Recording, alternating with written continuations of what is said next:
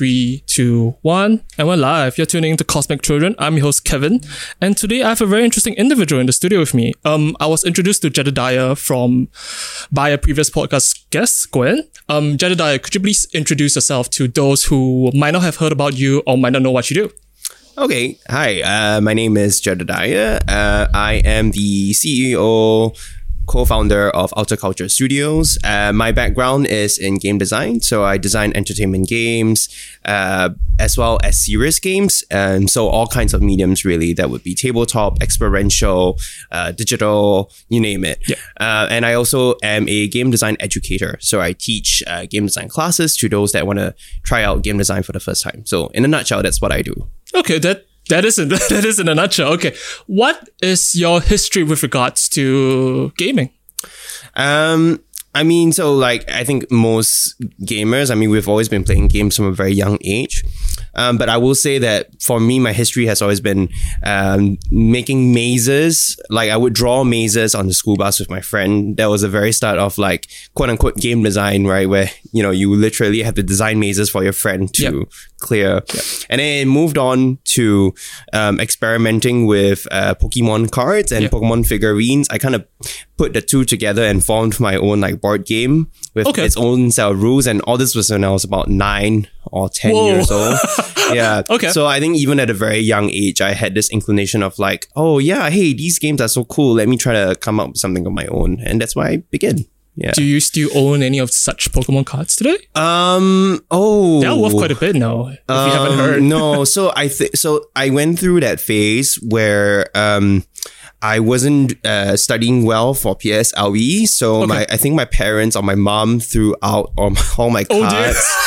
um, and yeah, I'm, I'm very, I'm, I was, I was very upset. Yeah. Um, and she's cool now, but Yeah. like uh, at that time, I just had no control over it. Yeah, you know, and and I mean, so there you go, like- buy thousands of dollars. thousands um, of dollars indeed. yeah, little did she know, and better not to tell her, otherwise she'll have a heart attack, right? But were you cognizant of what you were doing back then with regards to how it sounds very innocent? You're, Hmm. you're just doing what seems natural to you, but were you cognizant of, hey, this is what, kind of what I want to do in the future? Or were you oh, even aware of such a thing? Well, I think my parents, ironically, um, contrary to what I just said earlier, they were very supportive of what I do. So I think when I was coming up with that Pokemon board game thingy, um, they were looking into. Oh, how do we turn this into something? Like, how do we sell it? Because they, Whoa. they are aware of board games, right? So they go and look up, and then that's the first time they have heard of the term intellectual property, Hmm. IP. Uh, and then I think that was the extent of it because at the time, you know, this was how many years ago was this? So this was at least 20 years ago. Okay. And um, I think game studios were not a thing in Singapore. I mean, they were mainly the, the West influence. So I think they, there was nowhere to really proceed from there. And it kind of just stopped at that. But I, at least I knew that, okay, there is such a thing out Yep. there. There's this thing called intellectual property. Uh, and then I didn't really visit the um, topic of game design until like I was in my early 20s, actually. Gotcha. what yeah. about um other other mediums of games such as uh, the PlayStation, Nintendo Hmm. consoles? Were you were you consuming those uh back in your early teens? Um, so I had a PlayStation One. Um, and best, yeah. yeah, the, probably the best. Um, for sure. But and I think I also had maybe like a PSP. Gotcha. Um, and and that was my exposure to consoles. Um, my PC just wasn't powerful enough. I think I was just playing like Jumpstart Math or something. like that, that that was the extent of it Minesweeper. yeah, a Minesweeper. No, lah, a bit better than that. So I, I remember I had um one of my favorite ones was uh, 101 Dalmatians. Um, Point um, and click on? yeah, point and click. I, I thought that as a kid that I replayed that so much. Hmm. Um, but I, I I don't know for some reason I think because I didn't know how to program games So I didn't know what was the pipeline behind digital games. Um, my sense of like self expression was always through the means of um, um, paper, right? Hmm. And and even I would remember clearly that when I was in primary school, Diablo 2 was a hot Oh, yeah. thing. Yep. And I would go to um, my school and we would play Diablo 2 at the table by literally drawing the um uh, the assets out on paper in like this jotter book and and there will be the grid right where you put all your items so we even had a mechanic but on paper and then we would have like a dm Yep. quote unquote to to tell the story and say this enemy is attacking you, that sort of thing. So um, I think just due to the age and the knowledge, uh, paper was always the most accessible. Uh, yeah. Why why did that particular f- um why did that particular medium uh, attracted you? Because Because I'm poor. No, Okay. that's not true. if I, I wouldn't be poor if I, you know, own those consoles. But in general, I mean, I didn't have access to money. Um, my parents were also very, very, you know, careful not to spoil me. So they, all those devices that I mentioned, I had to fight very hard and argue very hard and work very hard to get them. Right. like like ch- uh, child logic. Child Logic. um, oh, like my first uh, before I had those, my, I remember the first one I wanted was the Game Boy, and um, I, I I was I think primary one, and I, my mom said, okay, you get a Game Boy if you're first in class. So Okay, for the next enough. two years, I worked very very very hard, Yeah. and in P three, I finally got fifth in the whole cohort. The first four were in the same class as me. Yeah. So I said to my mom, hey. I've got fifth in class. That's Can I get my good. Game Boy? Yeah. She's like, no, you must get first. And I was like, that's unfair. Like the first four in the same class as me. Like, what am I going to? So, uh, you know, I, uh, because of that, um, still, you know, I, I think that's why I just gravitated towards paper because, you know, I had no way to control my access to digital devices for Yeah. games. Yeah. That's mainly it, really. so what about uh fast forward a couple more years from there? What about like tertiary education? What was your journey with regards to education? Did you pursue game design or what's up with that? I did, but um, it's quite a, a leap on how I got there. Um, so I completely forgotten about game design. Well, not not forgotten. I was uh, due to a series of unfortunate events in school. I kind of strayed away uh, from games for quite a while, and I eventually was like very lost on like where I wanted to go in life, um, because none of the career paths just made sense to me. You know, like made sense like financially or made no, sense like, like, uh, didn't just didn't motivate me, and and I, I didn't see like why why do I want to spend my whole next four or five years doing this or that? Yeah. you know, I've always said I wanted to become a doctor, but then like typical, right? yeah, yeah, yeah. Um, doctor, lawyer, doctor, banker. lawyer, banker. um, but then I think as I grew older and had more of my own individual thinking, I was just like, what's the point? Yep. You know, and how am I going to compete with all these like talented um, classmates around Mm. me as well? So it was so competitive. So um, I took a, br- a break. I didn't go to uni right away. Um, I actually um, worked as a personal trainer Okay. for a couple of years, and I did pretty well. Uh, I was running my own branch, uh, and and um, just sold a lot of packages to people, and I'm so sorry to those clients because. Uh, What are you apologizing? no, because I felt like I was, you know, I was, I was still serving a script, you know, and it was uh, sales, right? Not my favorite part of the Yeah. job, but it has to be done. But I did enjoy the part about training people. So that's a hint about like why I became a, uh, you know, game design trainer later. And so it's like, okay, so how do I get to game design, right? So I, I decided that, okay, I've done this for a couple of years, time to get my degree. So I went to look for a degree at the SIT um, Degree Expo Hall Fair thingy, where they show the different degrees at Yeah. booths. And my target initially was physiotherapy. That's where Fair I enough. went in Yeah. because I was like, physiotherapy makes sense. Makes sense. And then before I can even get to the physiotherapy booth, I like turned left and like there was this booth with like two Angmo like guys chatting Yeah. and it's so you know visually that already catches your eye. Yeah, And then I was like, wait, it says game design. And so I walked over and I picked up the sheet and it says on the curriculum that they have board game design, they have digital game design as the you know as the syllabus. And I was like, what is this amazing like Hogwarts thing? So I was like, okay, I'm taking this. Yeah. And then I didn't even go to the physiotherapy, but I just went home with the form. Yeah, yeah. You know, for some reason, I knew this was it. And when I showed my parents, because they knew of my, you know, childhood, they also said, yeah, this makes sense. Um, and so then that's my return to game design, Yeah. you know, in my, my early twenties. Yep. Um, and then I went to, so the the DigiPen Institute, Singapore Institute of Technology, uh, where I studied, uh, Bachelor of Arts, uh, for game design for four years. Okay. Yeah. And I'm here today. It's interesting. I keep hearing about this DigiPen school in Yeah. Singapore from the the past guests of the podcast that have any inclination or affiliation with the gaming industry in Singapore. Could you just Hmm. speak? Is is it like the only school that people go to in Singapore? I think it is probably the most renowned one. Okay. Um, just because it, you know, it, it has ties with say like Nintendo, for example. Um, and there is also the American branch in Redmond. Okay. um, uh, Washington, uh, which actually is also quite renowned over there. So just the name alone brings a lot of people, and and they also advertise themselves as having pretty high rates of employment, um, and there's also that um, I guess the novel factor that they are using games as a way to teach programming, right? Because so as as programmers, you would build games, but it, through that process, you learn how to hone your programming skills. Um, so all that made it very attractive, and and and and I remember when they first came to Singapore, um, you know, they had all these like for uh, American game designers that came over to teach, right? Uh, people have worked in actual studios. Yep. So I mean, that's a huge deal for the games industry, and and I think that's why the DigiPen was, you know, is still is probably the, the biggest name for school wise. Um, yeah, not that the rest are not great. The um, the the others are great as well, but it's just the biggest one. Yep. Yeah. What was the climate of things uh, back then when you were studying, or even when post when you were studying? How was the climate in Singapore with regards to gaming as a whole? Because I would imagine this would be uh, perhaps mid 2000s. Yeah. So how, how was the climate was back then? So I mean, I wasn't um, unfortunately very active in the industry back then, but from the stories I've told, like you know, there was an initial like strong interest by the government, um, like IMDA, uh, you know, set up this entire like. Uh, sort of like a incubator Okay. um, space thing in, in Singapore. Um, and it there was a lot of interest, but I think nobody actually knew how to maintain it.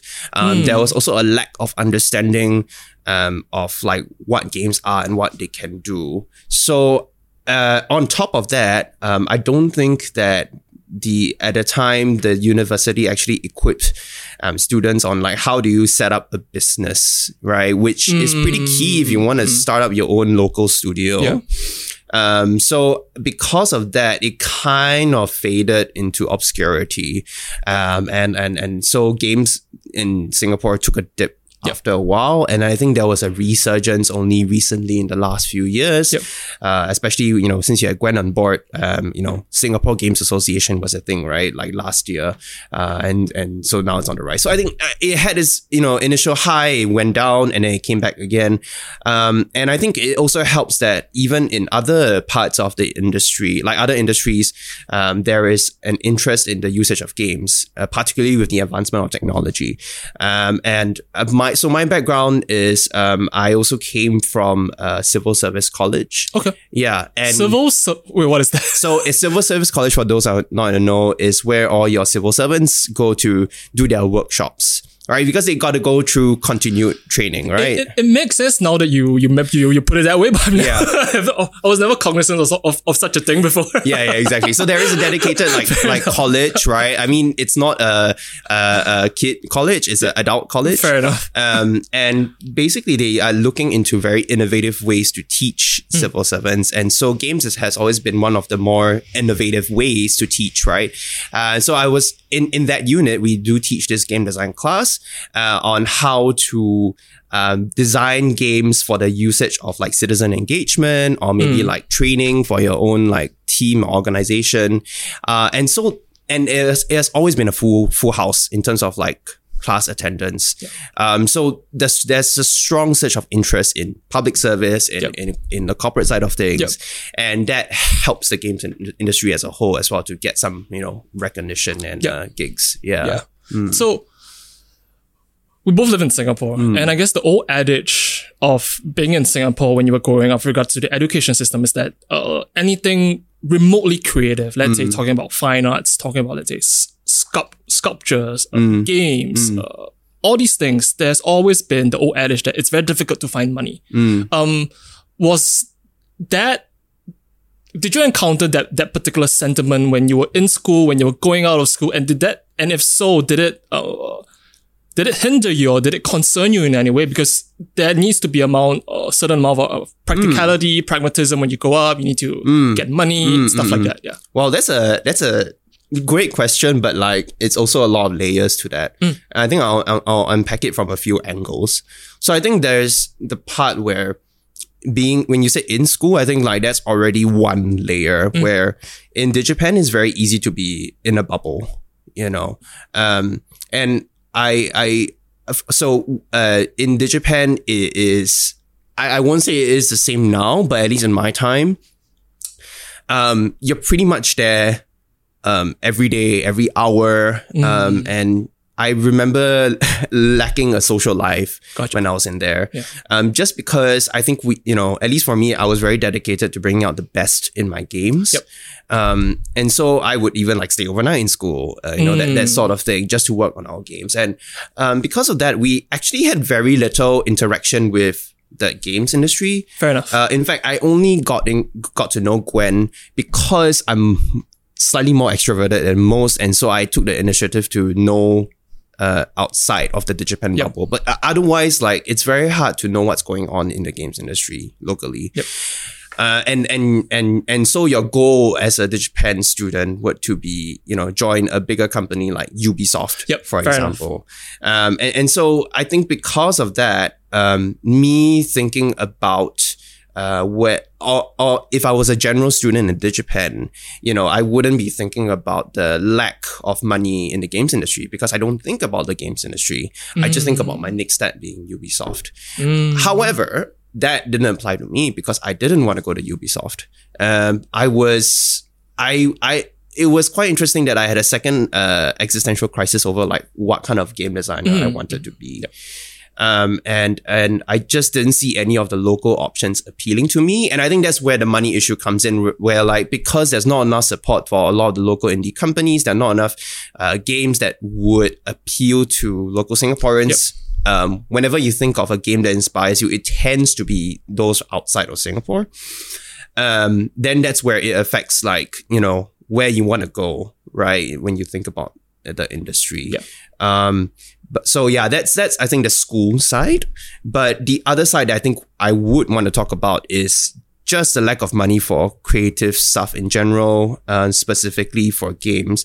Um, so one of the things that I, or one of the problems that was introduced to by other game designers, not me, uh, was that if you tried to, for example, um, apply for a grant with National Arts Council, and you said that my project is a game, Mm. they actually like don't accept it at all. Are we talking about back then or are we talking about And now, now currently, 2021. yeah, it's still the same thing interesting? right? And I don't blame them. I think it's just a lack of understanding of what a game is, right? And and they don't know that actually, hey, all games are art. You know, that's that's the thing. Uh, and so um, rec- uh, recently we or not recently last august i actually did a uh, lecture at an nec uh, where the topic was literally games as art. And uh, I, was, I was trying to impart some of the comparisons to why games are art by definition and also just you know not if not by the books at least like look at it and be like you can't deny that's a work of art. Yep. you know um so i think the support for games financially um by the government stat boards are it varies you know sometimes it's just a matter of knowing what is the right terminology to use Fair enough. right because if you say that oh this is a digital experience meant to educate something like it then it, It sells better. it sells better, right? So I don't think I don't think they necessarily don't like the idea of games Yeah. or they don't want to support games. It's just having to build that gap, knowledge gap, and and um sh- and proving and building upon it and experimenting on what games can do. Uh, and then I believe in the long run the money would come in. So yeah, that's to kind of address the lack of money situation. I mean, Yeah. gaming um has always had a, like a moral panic with regards to news and media. Mm. So imagining people, let's say, in, in all these stat boards and all, they're of a certain Mm. age, of a certain age group, they didn't really grow up with games. I think. And with regards to the moral panic, I guess with Pokemon, mm, with mm, mm, Uh, Diablo, with the imagery, Counter Strike, violence, and all that, I, I would imagine they are being fed a very like bad narrative with Yeah, the regards work to of the devil. You know? yeah. So, Yeah. um, I want to expound on what you just mentioned in regards to game as art. So, could you explain like what your definition of art is, I guess, today, and what uh, what are your thoughts on that particular sentiment, games as art? Yeah, Well, I think um, you know when it comes to art, so I, I am no means like from the art scene, so I'm going to be um, paraphrasing a lot of the things. So if any art academics are listening, please don't kill me.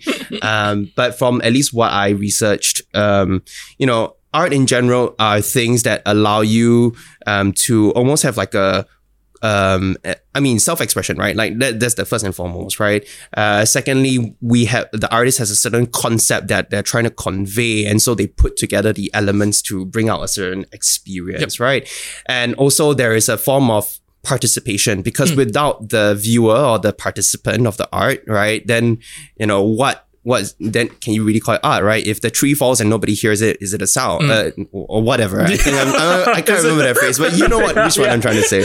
Um, yeah. So, and I think if you think about it that way, right, games are pretty much that. Uh, in fact, games is probably one like I would argue one dimension higher than say a painting, um, because each experience or playthrough of a game is unique, right? Like, yes, the designer might have designed a game in a certain way, but the player gets to di- dictate what happens in the game based on their actions. And so that becomes a dialogue between the artist, uh, design and the player, right? And, and I think there's something very fascinating about that because every player would walk away and be like, oh yeah, hey, this happened to me in that game. Oh, it did it. Oh, but this happened to me in that game, Yep. right? And, and that's, the- that's the interesting part about it.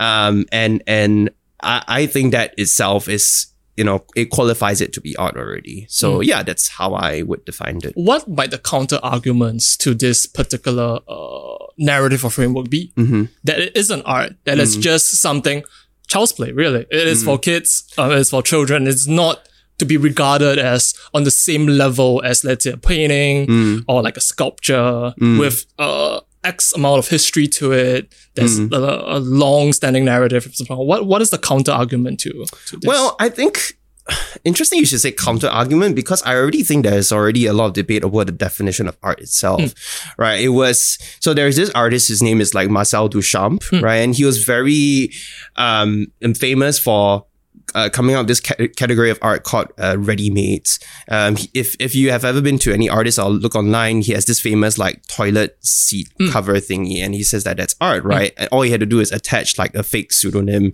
right? And and so the the fact that you know the definition of art itself is already murky and is ultimately decided by the ones who are in power, right? Well, like when you go to a museum, right? Anything you see in a museum is curated by someone who Yep. has the power to decide what is art, Yeah. right? So there's already that level there that I feel like, oh my god, then you want to define games as art is like one extra, you know, step as well, right? So, um, I, to come out to say what is a common counter argument will be pretty difficult because there are many uh, lines to it. But I will say that maybe the impression of games is something that would definitely be a huge factor. So whenever I teach a class and I say, Hey, who who here does plays games, right? And a lot of people say they don't play games or they have never played a game. And I say, oh, how about a sport? You know, or when you play catching, Yeah. right? Then you go like, oh yeah, I do, right? Like somehow they are stuck with this impression that games are all about the digital games or on the phone, right? And they forget about the simpler things. Um, I think then when you start to expand the definition of what a game is, it allows you to free of mind of uh, in terms of how you see art as well, and that helps to build that bridging of um how one relates to the the other. Yeah. Let's talk about that bridging for a bit. Um, has your idea of what gaming is has it changed across the years? Ooh, oh, that's a good question. I've never thought about it until now. Uh, okay, yes. That's that's my short answer for sure. I mean, if if, if it hasn't, I'm not evolving, I'm not growing, and then I'm a failure. I'll, I'll check back in five years. yeah, check back in five years. Um, so I, I think that my definition of gaming definitely has changed. Uh, the biggest shift I would notice would probably be when I was working at um, civil service college.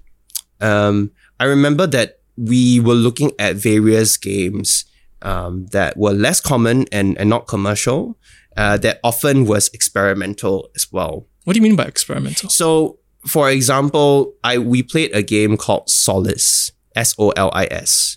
Okay. Um, and and it was a very weird game. Um, it's not a digital game. It, all you need is ten people in a space, or more, or less. Okay. Okay, but there are 10 rules that you have to follow. And I won't say all the 10 rules, but the thing was, um, you know, you cannot talk during this game, right? Uh, there were specific rules on how you should be moving. So they said you ha- one only one person can walk around the space at one time, hmm. but you have to move with intent. Like that's literally the rule, right? And when that one person is moving, everybody else has to have their belly button face the person. What? Well, that's because, you know, so that means that your head can face elsewhere Yep. if you want, but your belly button should always turn to Yep. face the person. Uh, and then you can go up to a, that person who is moving can go up to a person and wave their hand, right? And the person who receives the wave can uh, nod his head to follow the person in a snake-like trail or just not respond and nothing happens, right? Like a rejection almost.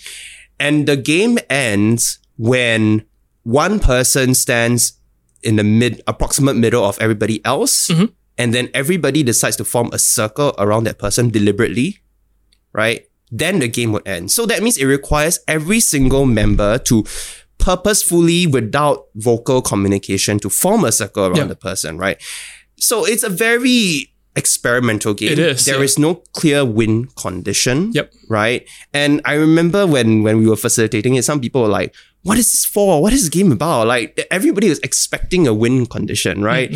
But then some people were like, "Oh, this is about leadership. This is about." communication right this is about body language right and stuff like that this is about agency this is about um um and and and all these things came about without us saying what the game is for right so I, I think that that itself already expanded my definition of what a game can be and can do, right? And that made it so much more exciting for me. Uh, I think that's why when I came in contact with the uh, a lot of the artists from the uh, local art scene in Singapore, like some of them were already experimenting with games in, Yeah. in their work, and and and all their work basically reflected that ex- solace experience that Yep. I've talked about so Yep. far. Uh, even right now, uh, I was um, so I'm I'm currently working on our own uh, studio game, and um, that itself has no win condition. That was my first my it is my first time experimenting with a game with no win condition. Yeah, so um, yeah, that's I would say that's probably how my definition of what a game is has changed over time. Interesting. So going back to uh, the education that you receive with regards Yeah. to game design, I'm Yeah. just curious to know, were there are there foundational steps that they teach you back in school that a game has to do this, it has mm. to has X number of things, a set number of things, mm. and you have to you have to bring the participant from point A to point B. Mm. Because what you just said, it sounds if if you were to video that entire thing and you put it up on like a like a screen in a museum, it sounds almost like an ins- installation. I It can is. imagine that. It is. exactly. Yeah. games are art. Uh, yeah, exactly right. Yeah. Um, no, that's that's a great question, and I think anybody who you know wants to get into Digipen has would need to know that at the end of the day, uh, Digipen, the aim of a university, at least for Digipen, is they want to get you a job, right? So they teach you the things that would be vital to the workplace that you go to, i.e., Ubisoft. Yep. And so you know the things that they teach there are mainly about and for the digital game pipeline. They do teach um, tabletop game design, but only as a means to um, um, let you practice game design concepts before you get into programming, which is going to take a while to get a hang of. So, um, especially for myself, I went in with no programming knowledge, Zero. Zero. Okay. Yeah. So um, I think that what you learn there is very pipeline focused. Um, and as a game designer specifically, I mean, so there's different tracks, right? There's the programmer track. There is the uh, the programmers that design.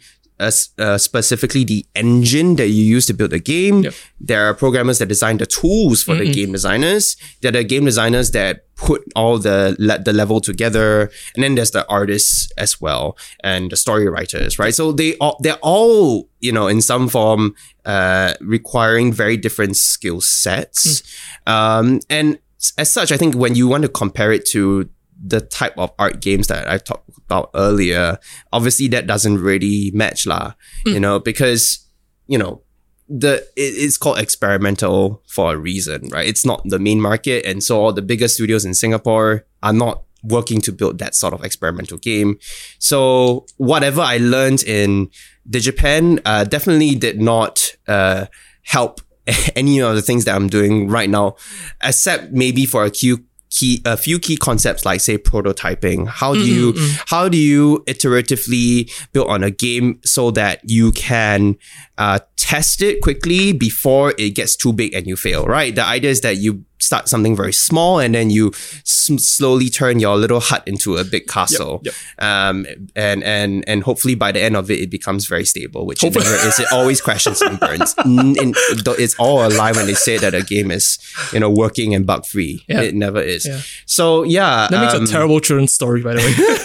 oh yeah, it's all a lie. It's all a lie. A bedtime story. Um, so yeah, I, I I think that's the main difference between the art games and the games that they teach at DigiPen. Yeah. yeah. So you, you mentioned uh, when you were young that you had an interest in board games, uh, Mm. going so far as to make them. So when you entered DigiPen and there was this uh, particular course on it, um, Mm.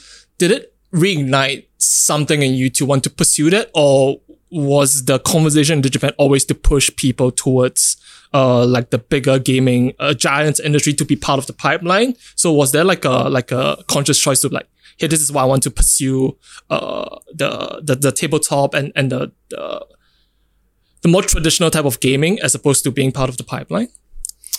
Interesting. So, I think I did, I never thought myself as part of the pipeline. Mm. I did it just because I wanted to. It was a lot more naive and simple. I want to make game. That's it. Um, I didn't, and I think for me, I was actually very into uh, digital card games because they're.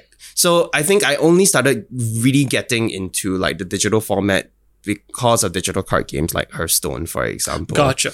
And I mean, it makes sense, right? Like my my main love was tabletop and card games. So the fact that I have a digital version that I can, you know, play while on on the go, Yep. like that was huge. When her Hearthstone came out, I was like, oh my god, you This know, is the combination phenomenal. of games and I guess artistry and game design. Yeah. I think maybe I didn't think so much about the artistry part at the time, but definitely the fact that it involved my tabletop card game like uh, fix, Yep. right? And so I I actually became a huge Hearthstone fan, and I play I have been playing it for eight or nine years. And I took a break in between, uh, and I actually went to um, the game developer conference in San Francisco. I think this was three years ago. GDC. GDC, um, uh, just so that I can meet designers and hopefully bump rub shoulders with someone that worked in Hearthstone. And, and actually I did.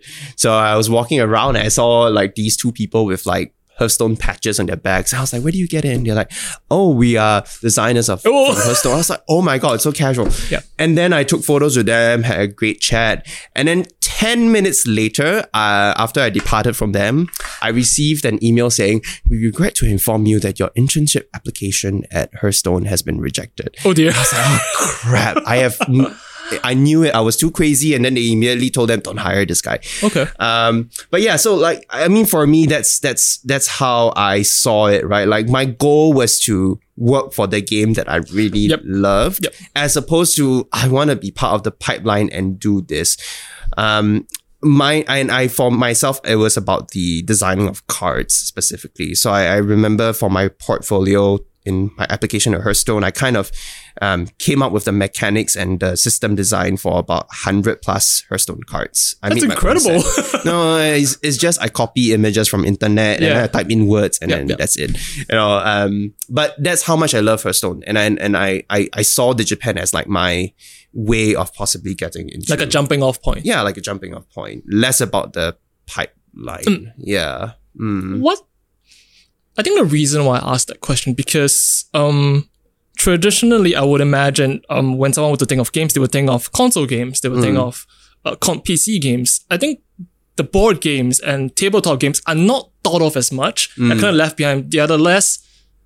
They're not as sexy as the, the the PlayStation games, the Xbox game, the games on Steam, the like things you play through a screen as mm-hmm. opposed to pen and paper and stuff like mm-hmm. that. So mm-hmm. I think that's one of the. So I'm just curious to know what is. Are you able to to rationalize as to why you enjoy card games and to a certain extent Hearthstone? What is the appeal to that? So is it the mechanics and and the way you can because a, a lot of these card games yes uh, there is a set number of cards and it tests the at, at least from my understanding, it tests the adaptability and I guess how someone would strategize Yeah. to to to outwit and to outcombat the the opponent. So there is that level of metagaming and uh, competitiveness. To So I promise I will get back to that, but it's just that the thing you said earlier about how pe- some might find digital games more sexy. Hmm. I also think to myself, actually, who is making that statement? Because depending on who makes the statement, it has a very different implication. So I think that maybe some might say that because of the money and the optics that comes with digital games. You know, I mean, esports, for example, Yep. right? Like, and and tabletop is you know it's it costs so much more because of the, the fact it's physical. You have to ship it around, right? I mean, Kickstarter definitely helps, but and that's a whole other market that I I'm, I'm afraid I don't quite understand as much. But um, the point is that like I think money is and, and optics is ultimately what makes games more sexy, right? And and um, and I think for me, I have I've never really been about the money in optics. And I think that's where the art side really does make it relevant. I really appreciate games as a work of art as opposed to the external factors of like how much it makes. Not that there's anything wrong with it. Um, it's just that I, you know, we as gamers, we're always like, oh my god, this game come out. What makes it different, right? What's the what's the coolest part Yeah. of it that makes it? I think that's the part where it's really artsy in a way. Um, but yeah, to the reason why I would like her, why I like enjoy Hearthstone. I mean, uh, I I, I kind of played Yu Gi Oh competitively um, before I started on Hearthstone. gotcha. Um, and I also played Pokemon cards because I collected it. So, um, the fact that I think it's just a sure convenience and, and the user interface and the user experience of Hearthstone really like, you know, was like, oh my God, this is, uh, a, a thing that allows me to connect with a lot of other players. I don't have to spend so much money, right? I mean, part of physical collectible card games is the money. Like I, recently, I've been playing a lot of uh, physical uh, Magic the Gathering Commander. I Okay. just started. Okay. And in that circle, the conversations are crazy. Like, oh, hey, I just auctioned for like a $300 card. I'm just like, oh no, I can't afford it, you guys. Like, uh, this is why I'm borrowing from you. Like, I, I can't, I just can't afford it at this point. Make a proxy. yeah, uh, no, I, I did. I asked like, oh, can I have proxies? What's there? And then they're like, um, there is a certain limit of how many proxies you get. So it's okay. Um, but and and that's fine, right? But so for digital games, it has made it a lot more approachable for people, and it's a lot cheaper as well. And I remember, um, I think it was two years ago before pandemic, I organized my own um, uh, Hearthstone. Uh, uh, what is it called? So there was a new set that came out, and I just wanted to do something fun, uh, and I had the access to resources, so I organized a public gathering for the opening of the set. This was two years ago, and uh, there were about thirty people. It was nothing big, but I knew none of these people. Right? It was just like, hey, who loves Hearthstone? Let's come and let's. And I organized my, my own tournament, and Yep. that was fun. And it was a one-off thing, you know. I didn't really continue after that, but like it's stuff like that that really makes me go, yeah, this makes it so I can connect with more people, you know, in general. Um, one of the friends that I uh, met, uh, that I know for many, many years and is currently in the Magic the Gathering group. I knew him because we were at a really, really huge Christmas party. Yep. And I saw someone standing in the corner being, you know, recluse away from everyone. And he was playing Hearthstone on his phone. And I think like his partner was scolding him for being antisocial, but he just didn't care. And I was like, that's my friend. Like that's my friend right there. Yeah. And now that's how we got to know each other. Yeah. And now, we, so like again, Hearth, uh, Hearthstone or maybe mo- I, I will guess many digital card games can bring people together um, in this time of age. Yep. Yeah. So I'm curious to know, um, can there still be innovations with regards to how uh, digital or even traditional card Hmm. game designs can be made in the future? Because from at least from my base understanding, always it is sort of formulaic to a certain degree. There's always like a resource pile. Yeah. You, it's it's it's mostly turn based. Um, you has you have a set of five cards. You have to outwit your opponent by either a certain win condition or you whittle the HP down something.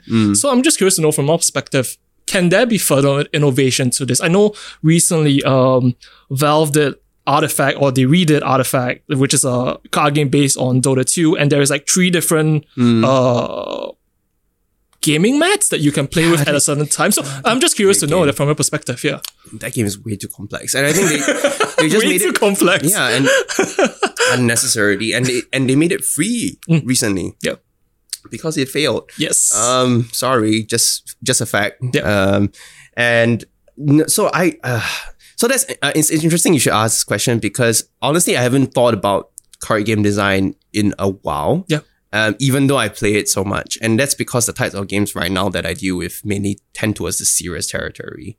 Yeah, but if I were to think about the of card games, hmm, I mean, okay, like come on, every single ca- card game post Magic was inspired by Magic Yeah. the Gathering, right? Like you see a mechanic in some other game, and you're like, well, yeah, Magic the Gathering kind of did it. first. yeah.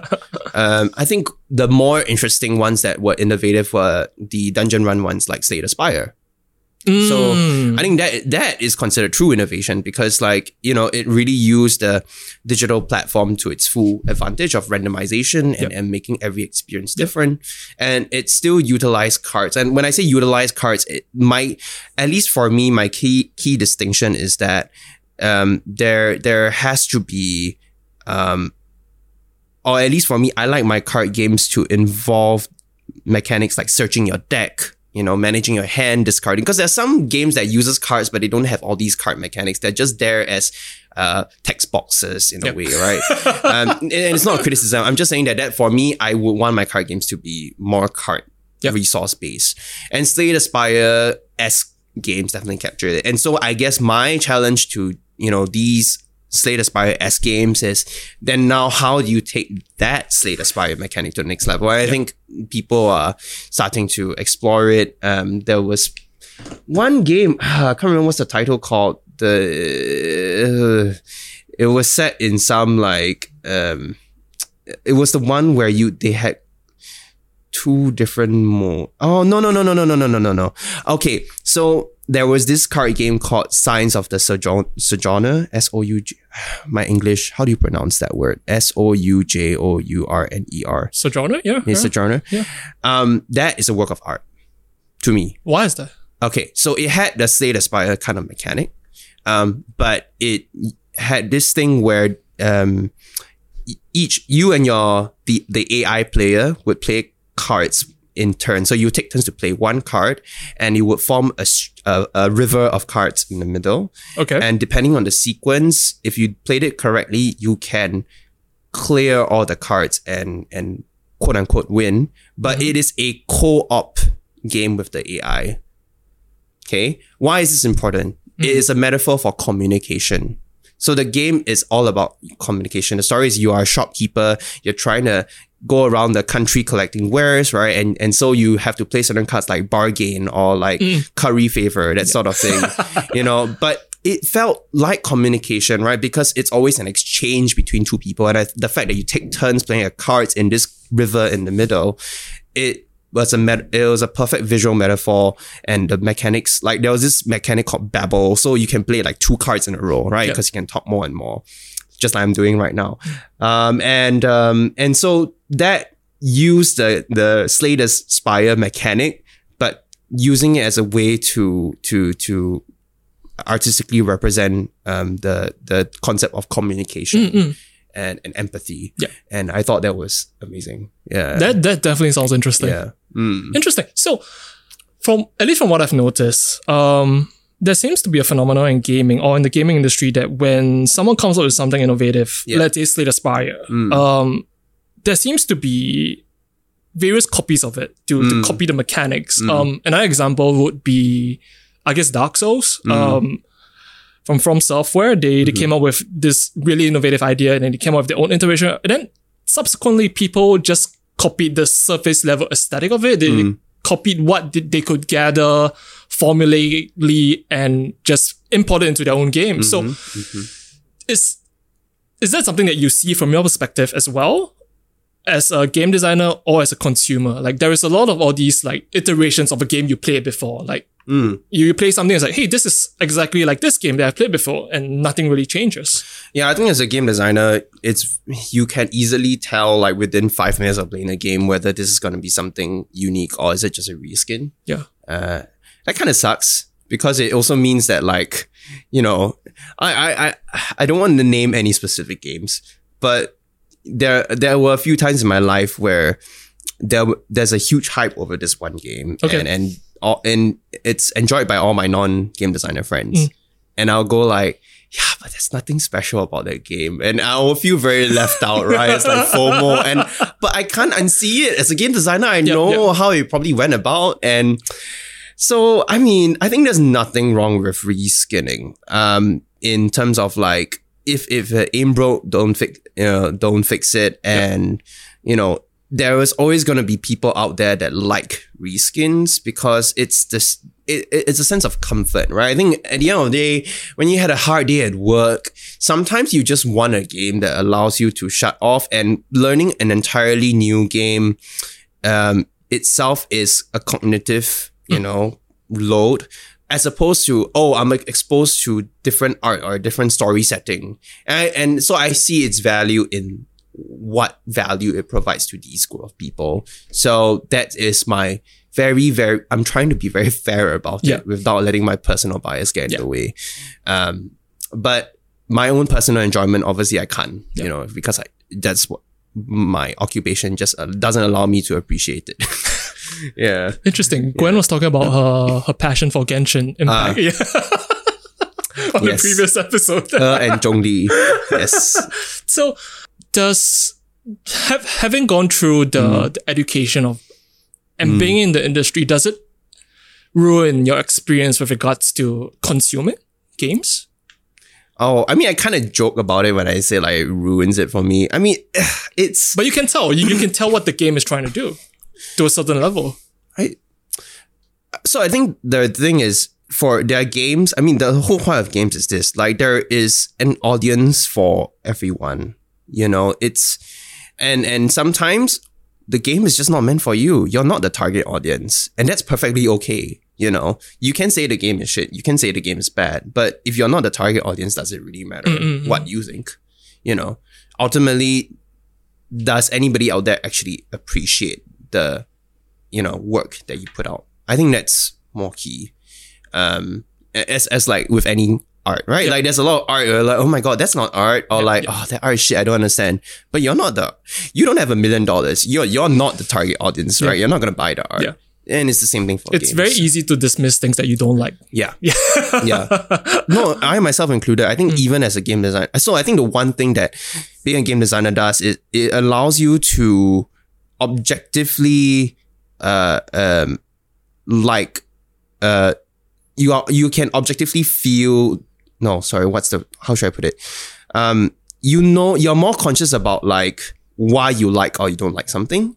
And therefore, you know, you're not going to tear a game down just because it doesn't appeal to you. I think that's the one thing I've learned as a game designer. So, um, it has made me more cognizant to all these things rather than, you know, uh, oh, I can't enjoy it, enjoy it anymore. And, and there will be other types of games that as a game designer, you enjoy more. Um, for example, I think there are games where the programming itself, right, on the back end is novel, right? But those are things that a typical consumer wouldn't appreciate, mm, but mm, I mm. would, Yeah. because I'd be like, oh, yeah, that's that's a really cool way to go about doing it, you know. Or a game with no rules, right? Like most most people would be like, huh, 可以吃的吗? Yeah. right? but I'll be like, no, that's really cool because as a game designer, these are the things that I think about. So again, it really boils down to the target audience of the the game as well. This this particular mindset does it come with maturity? Does it come with a sense of uh, I'm not just mature, so I don't. Okay. No, I'm kidding. Um, that's the come with. Sorry, you're saying it comes with a sense of.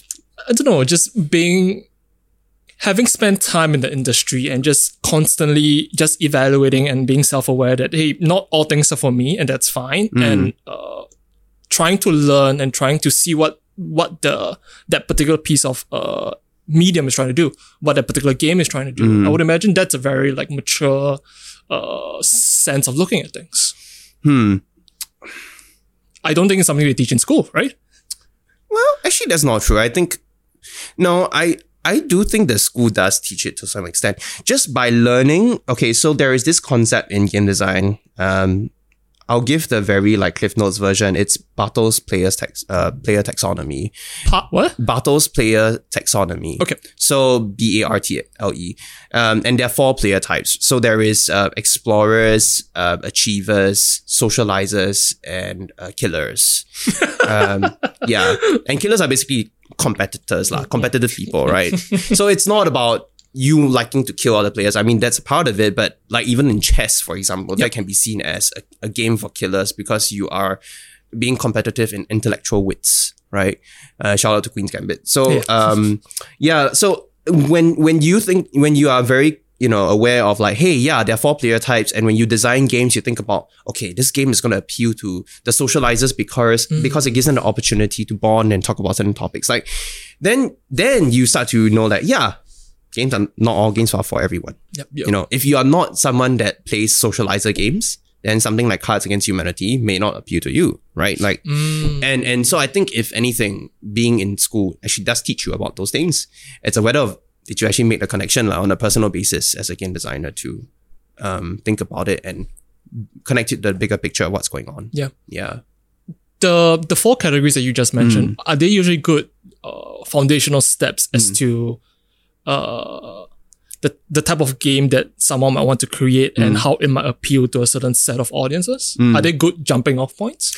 I mean, that's what I teach in my current game design class. Like, that's the first thing I teach, you know, and it's to just, and I think it's a fun activity. It's like an MBTI test, right? It's like, oh, I am this player type. I am Yeah. also that player type, Yep. right? And, and when you start to see in the room that, hey, everybody's enjoys different types of games, right? Um, I, I mean, my, my hope is that that also opens like one's eyes to products in general, like not just games, because then you start to think to yourself, yeah, actually other pieces of medium like movies and, and like you can also enjoy different things. Yeah. So yeah, that that that is what I would usually teach. Interesting. Okay, Yeah. before moving on to your work in outer culture, I just want to talk Yeah. about monetization in gaming. Mm. So there is monetization in Hearthstone, right? Mm. And the idea of so it, it is very interesting to me because at least when I grew up, games used to be uh, physical products that you can buy hmm. off, let's say Challenger, or you're gonna go Pasar Malam and buy the Pirate ones and whatever. So they used to be tangible CDs. Hmm. And then in the early 2000s, when, when Steam came up, everything started being moved to digital.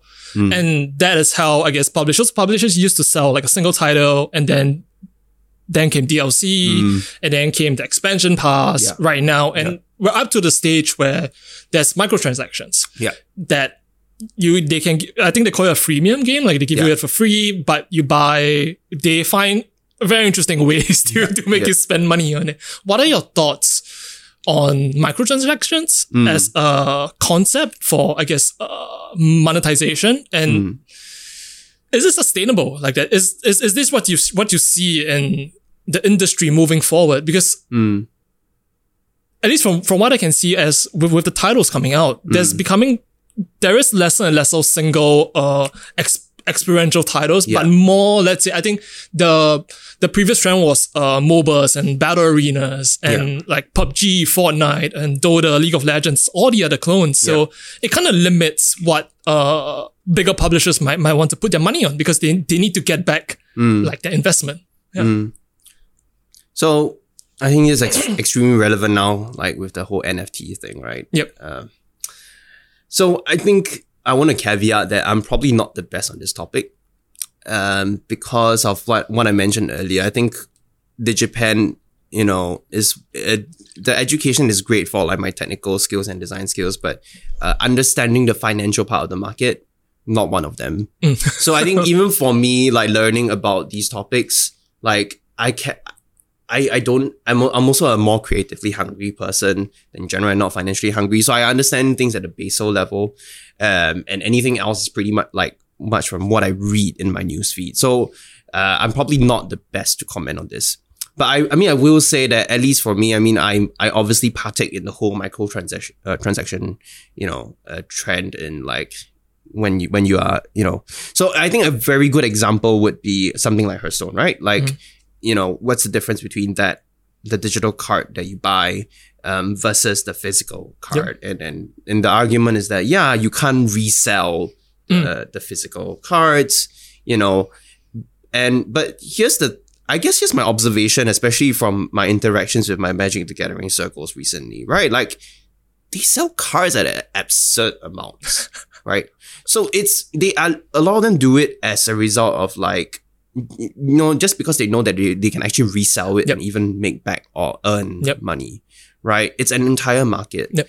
You know, one of them was even saying like, you know, when cryptocurrency is getting weaker, you, that's the time to like buy magic cards, that sort of thing. Like there is a correlation. Crypto wait, When cryptocurrency cryptocurrency is, is weaker. getting eh, weaker in value, Yeah. you should also buy Magic the Gathering cards. Yeah.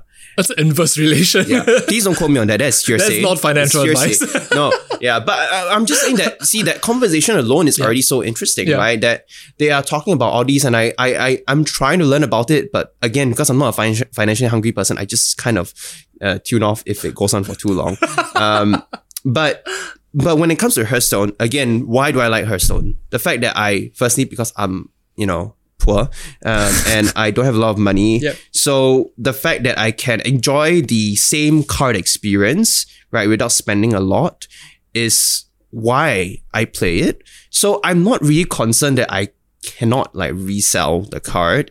Uh, and if, if anything, they still have their own um, in-game economy. Um, like you know, you you can convert the physical cards that you don't want anymore to dust, and and you can use the dust to make new cards. And yes, you know, there's something to be said about like they can always you know balance the rates and all that. Yes, I'm sure. Yeah, there was But- some controversy about that. Yeah, exactly. Um, but at least for me, I've always been about the way I see it as okay, I pay X amount to get this number of hours of entertainment, Okay. right?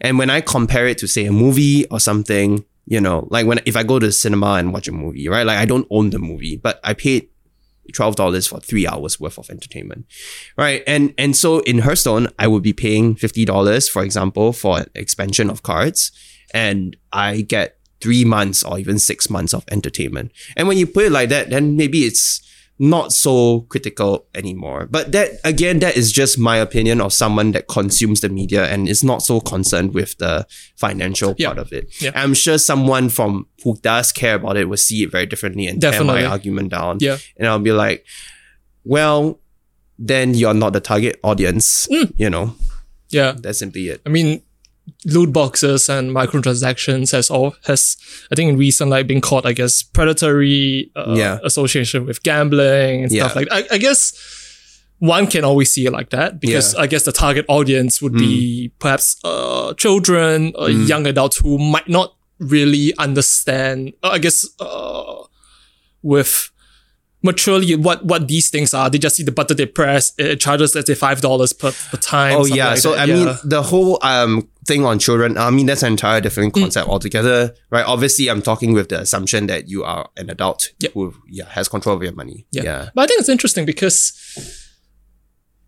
when they first introduced all these ideas of DLCs, Mm. expansion passes, and even microtransactions, what I what what fascinated me was that gaming did what I guess movies, Mm. uh, older mediums like radios, like Mm-hmm. uh, TV, couldn't really do. What Mm. what I mean by that is like they give you a free product, Mm-hmm. they hooked you in with X amount of entertainment, and Mm-hmm. then they make you pay, and you're more willing to pay in that sense. And they're not afraid that people are not willing to pay. Mm. Most people, let's say uh, a game like Genshin, they Mm. can play they, they can play the game without paying anything.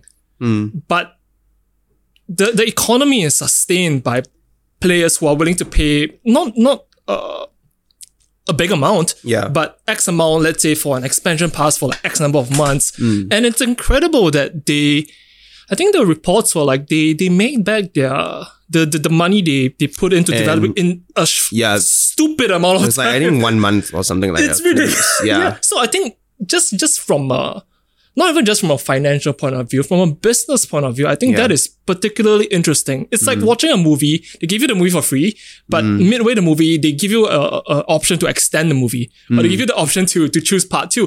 I think that is what gaming has has has uh given or has done to how uh content is, is kind of marketed and strategized today. So I think that is I have very mixed feelings about it because hmm. I, I I do agree with everything you said and how it helped games become such a, one of the you know biggest markets or industries in the world in terms of money wise. But on the other hand, I think that's where it really comes at a cost of the creative side of things. What do you uh, mean To some extent. Um, so I think that, for example, many indie games don't follow the same Mm. model, right? And to me, a lot, um, and this is a very, very generous statement, but I do think that the all you know the whole microtransaction and, and the way games make money when you go deep enough and you see who's running those companies, Mm. the capitalist slant of it is very strong. Mm. And that kind of runs against, you know, what a lot of indie game companies want to do when they ex- want to really push the boundaries of game design and storytelling. So then it becomes of like the starving artist argument again of like trying to sustain um, and and compete in a space that's already so saturated, you know, where oh, you know, you you have it's all about the search uh, uh the, the the search algorithms, right? Yep. It's all about the uh how do you appear, you know, top in the top 50 games on Yep. the app store, right? Like all these things are things that you have to navigate on top of being a creative that just wants to use games as a medium of art. Mm. I think that there is something to be said there that like it's just very difficult if if you are not a game designer that wants to pursue the um um triple A route. Yep. Yeah. And I guess for me that one thing I'm still asking myself is what is that balance? How do how can we have both coexist and also thrive at the same time Yeah. without you know one eat consuming to the other?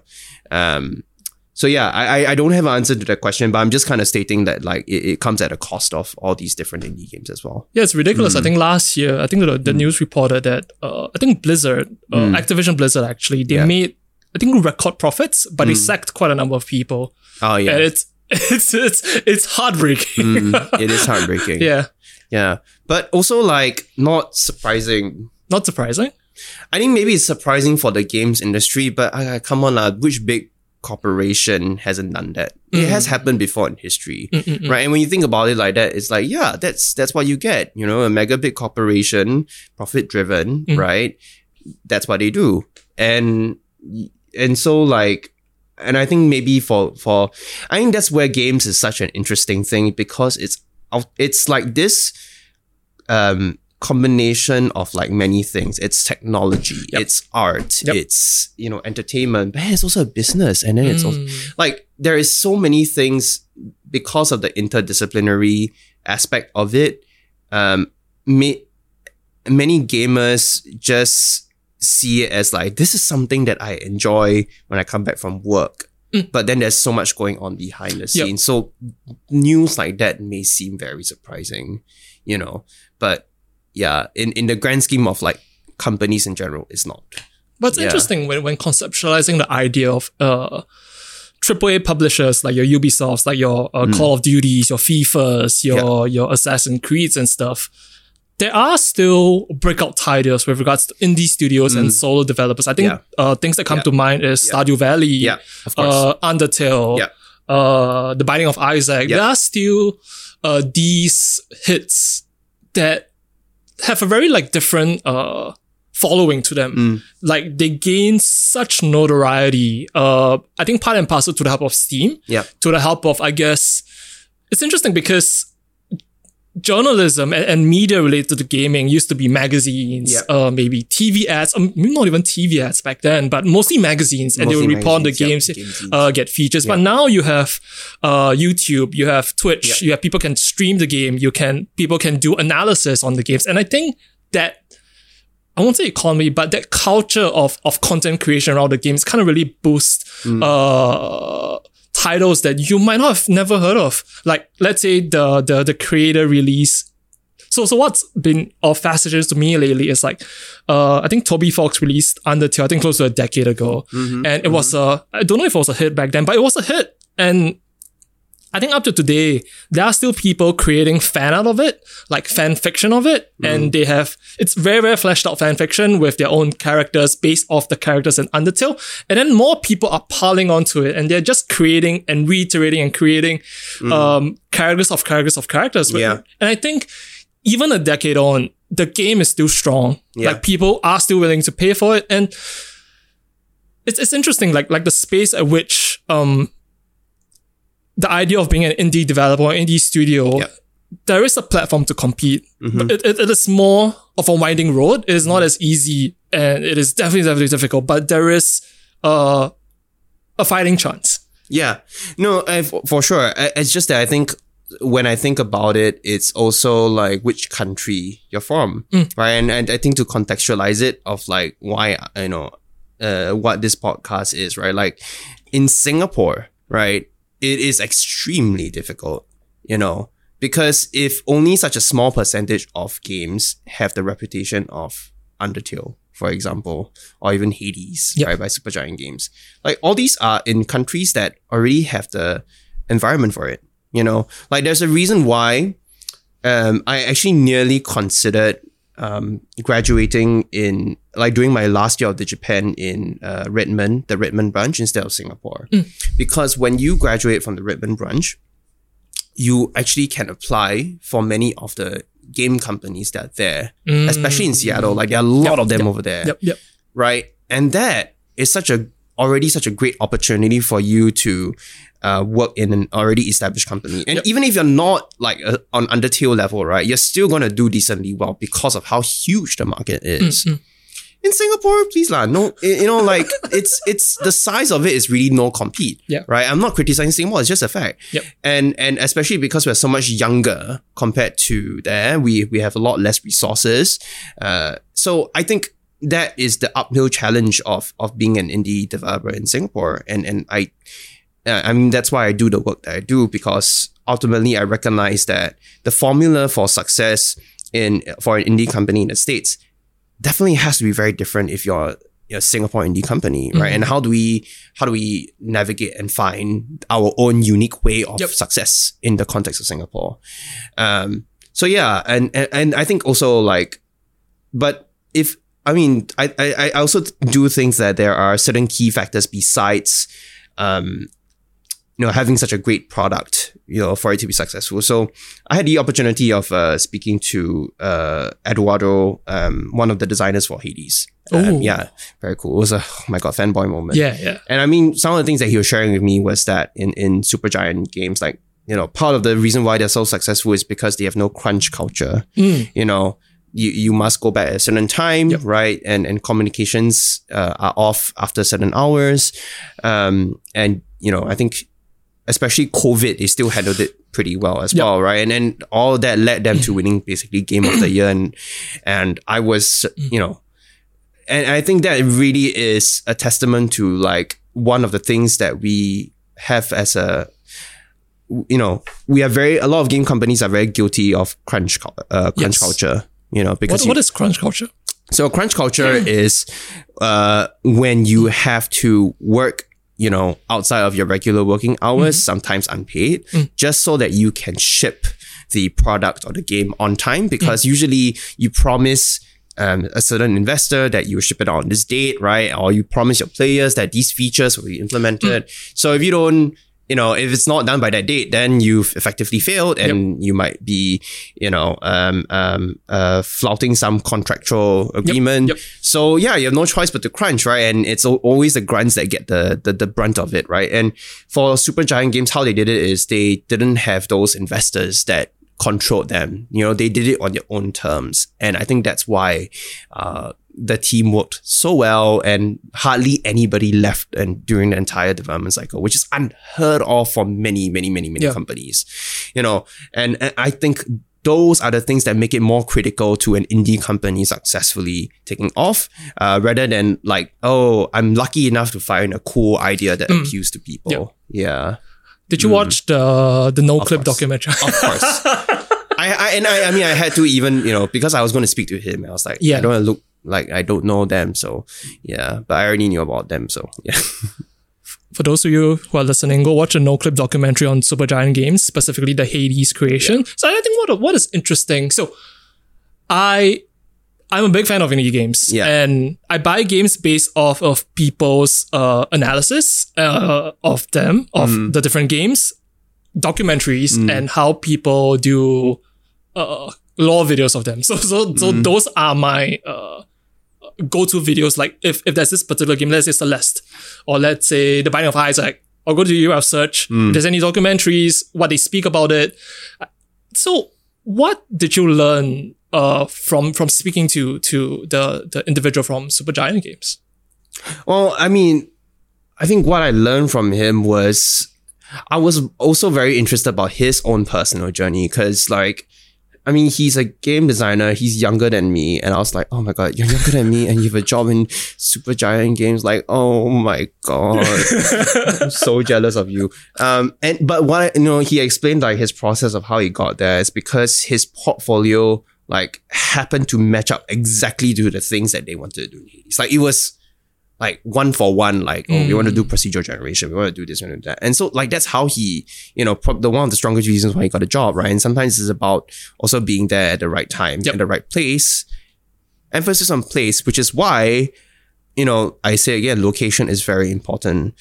Some of my um classmates uh, from a same batch, so they did what I what I mentioned earlier, which is graduate from there. One of them has a job in Minecraft right now right? Two of them working at other game studios, right? Um, and and so I think again, at this current moment, if you want to make it, um, and to to to to have an indie company, or no, let's not talk about company, right? Maybe just a general like game designer career. Um, knowing the right people is very important. So you may, and and you being realistic about it, like you know that you're probably not going to achieve the same level of success as a as a game designer if you're going to be based in Singapore compared to other bigger countries. And if you're okay with that, that's fine, right? Because not everybody has the means to go there as well. Exactly. Um, I had plans to, but then I did my stint at Civil Service College, and that kind of like changed my life forever, which made me realize that I'm going to stay in Singapore. So it was a personal choice that I decided to pursue my career in Singapore because I have faith that we have enough resources and a network and a community to take it to the next level. And I wanted to be part of that wave. Um, so, but if you want to set, set up a company, right, in Singapore, that's an even bigger challenge. And I speak from firsthand experience. Um, and, and you're going to have to do a lot of homework because your education probably didn't prepare you. right. And you're also not going to have a lot of, um, um, the, the business support network that other countries do because in other countries it's already well established. The government is very pro games, mm, right? Mm, they mm. see the industry is booming.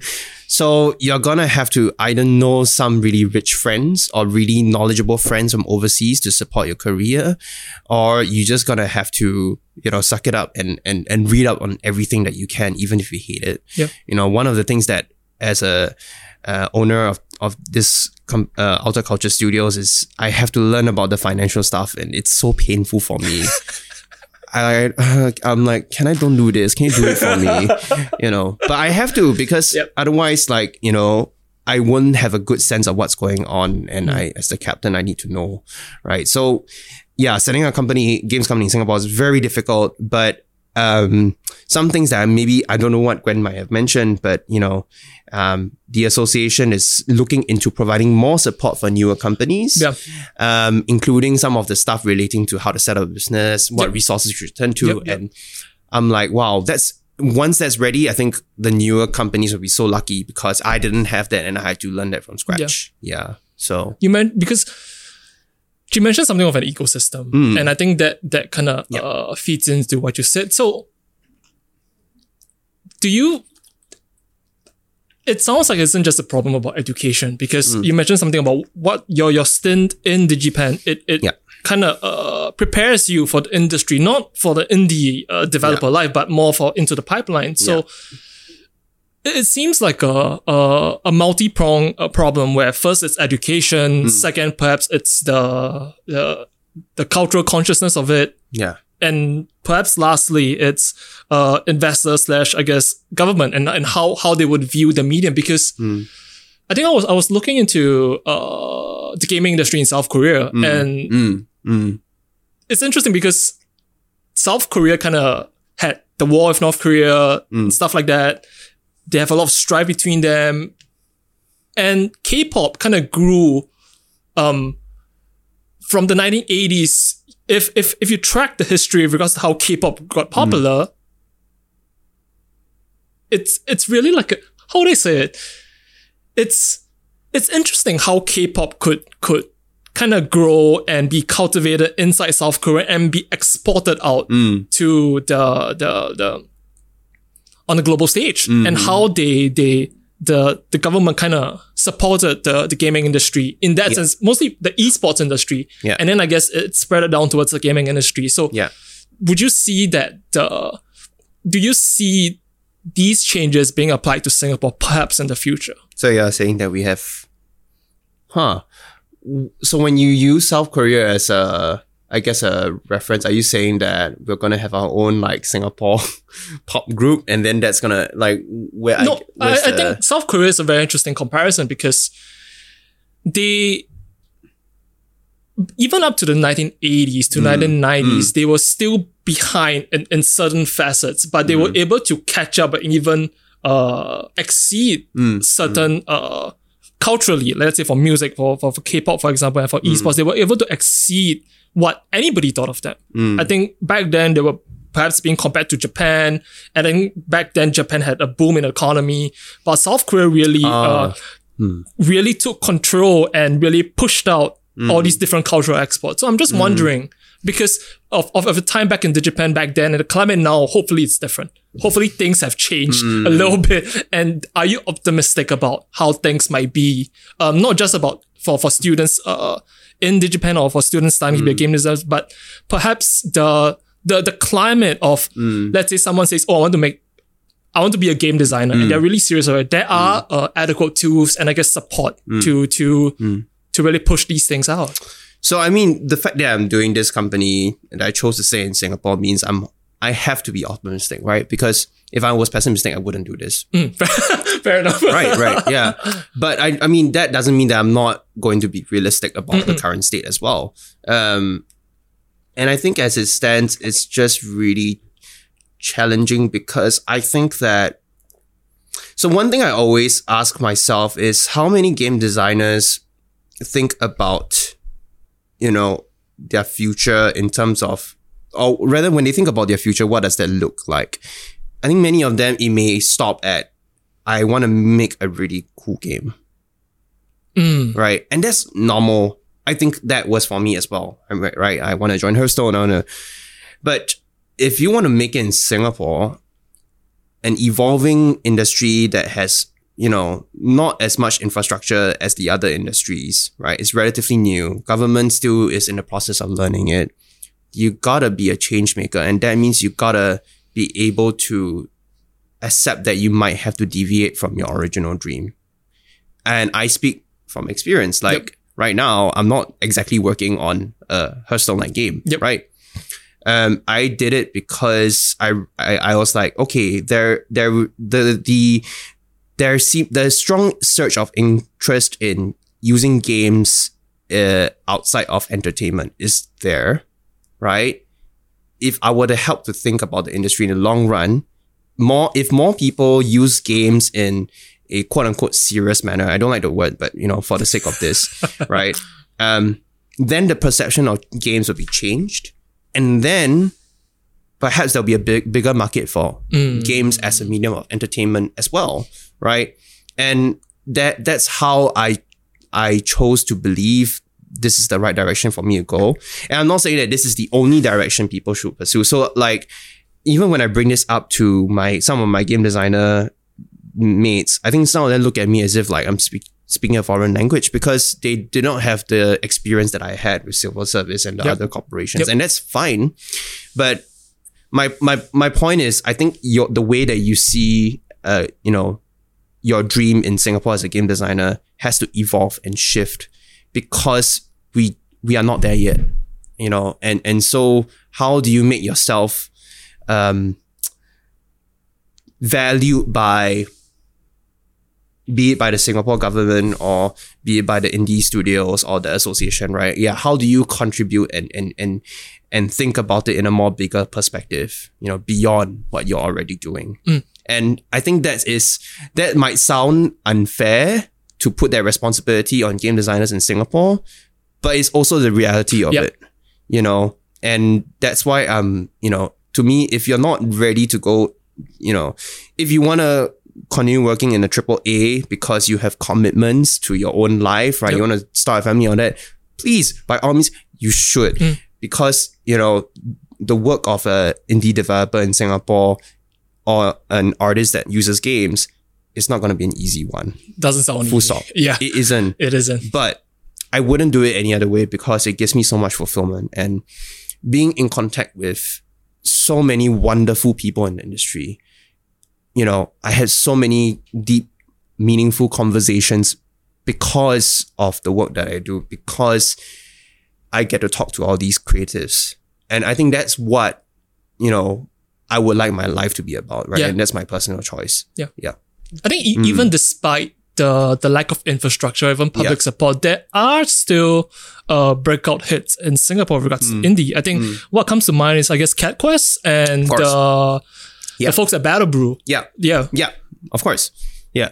fantastic. Mm. So, what influenced your decisions to start Culture? You you spoke a couple of times about your time in civil service college. W- What what happened there? Yeah, so I think one very interesting thing about Civil Service College is, you know, the so the innovation unit that I was working in is called uh, uh, Learning Futures Group. okay, very Uh, Singaporean. very Singaporean. but the culture is quite the opposite of that. If anything, it really functions quite like a startup.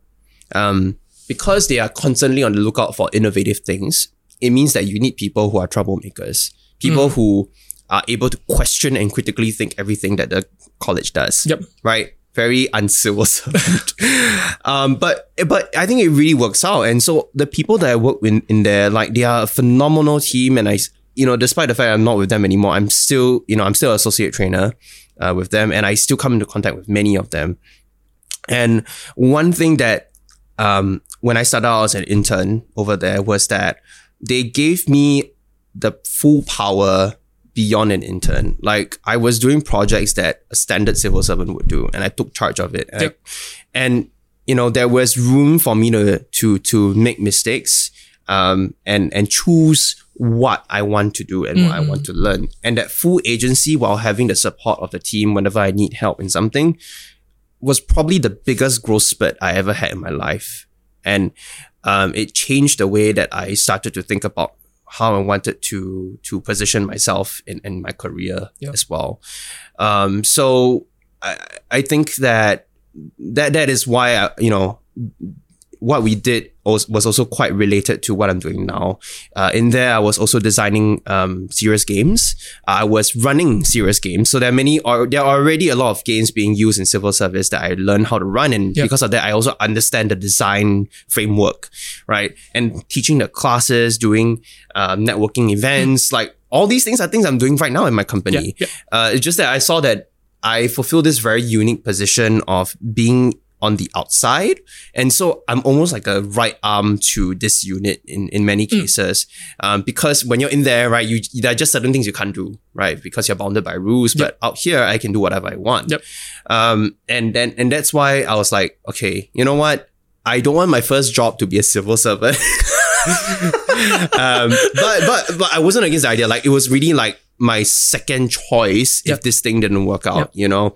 So I was like, I'm going to try this first uh, before I go back in. And so I, I'm, I'm still deciding if, you know, I, I'm not quite sure whether this is going to be 100% successful. It looks like it is, but if it isn't successful, I'll probably go back to civil service college.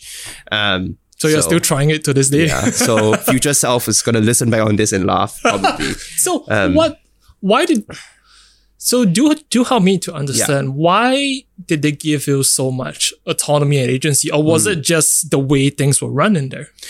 Um, I think I so I had a very wonderful uh, supervisor. Her name was uh, uh, her was she is she's alive. Adeline Chin, uh, Dell, and I think you know one.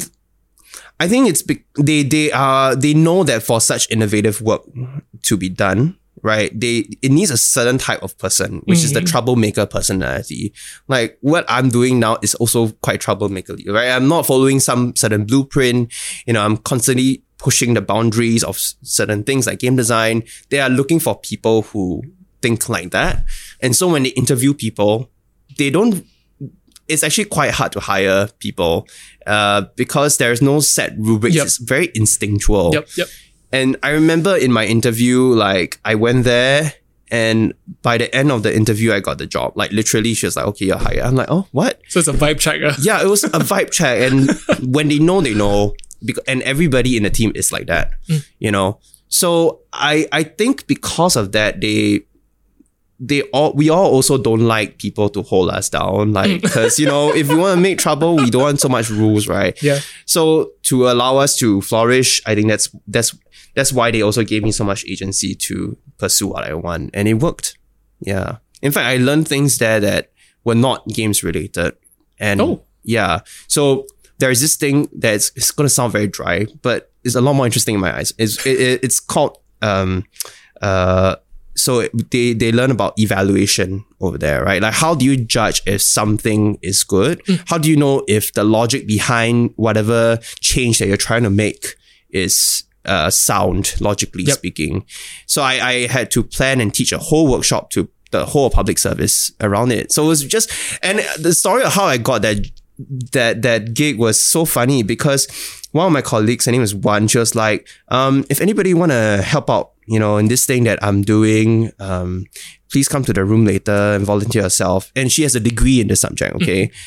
And so I was like, okay, I'm new. I'm just gonna go in and check it out. And then I was the only one. And then I was like, wait, I'm the only one. And then like this is some like really fierce looking uh, uh, woman over there, just like, oh hi. And but and and she's a good friend of mine. She's amazing. And um and so because of that, I've actually applied that to my work even now. Whenever we design a game, we will always chart out a logic model of like, why is it that we're creating this game? You know, why do we think that this game is going to work? Uh, how do we know after we conduct this game, right? What's the criteria that we're using to evaluate whether the game was effective in Yep. bringing about change, right? Which is why we call alter culture. Yeah.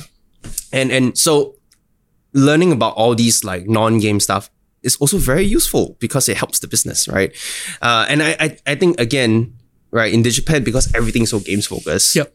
Not having that, you know, is is gonna hurt in terms of like, you know, and they, they always say that some of the best works come about when two industries or two skills, different skill sets collaborate and come together, right? And it, it applies here as well, you know, and and so I think it's really good to be exposed to things outside of the games industry to to be a better game designer. I'm Yeah, yeah, yeah. assuming that you're learning things on the job as well.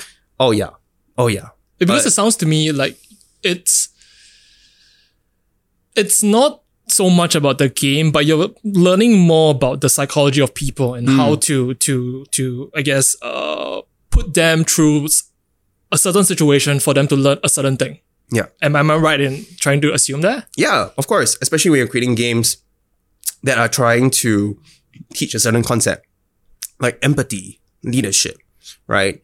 Um, I, I, I re- like I remember there would be many game designers that like, oh, they want to teach a game about mental health, and they kind of stopped short at like, oh, you know, um, let's the the the character, you know, ha- also has some kind of like, you know, men, uh, mental health issue and Yep. then the story arc and like I'm not saying that it hasn't been done well, but I often question like, you know, how do you know that this medium of work is actually going to bring about the change that you intended? You know, is it just all in your head? Yep. You know, and and do you actually understand, for example, uh, what are the fundamentals of learner psychology? Um, right. And I think that is also where I learned something Oh, right. Sorry. Throw back to the question about how I how I changed my my opinion of gaming has uh, games has changed. Right, like um. They often say that games are a very good medium for learning. I mean, even within the games industry, they try to preach preach that. But often, I might, I find that you know, for example, some of our lecturers, right, they're not great teachers because they're not trained as teachers. So I don't blame them. They're not trained as teachers, but Fair they're brought in as such Yep. right? Um, when they make the games for learning purposes, they are thinking about it from a games perspective, right?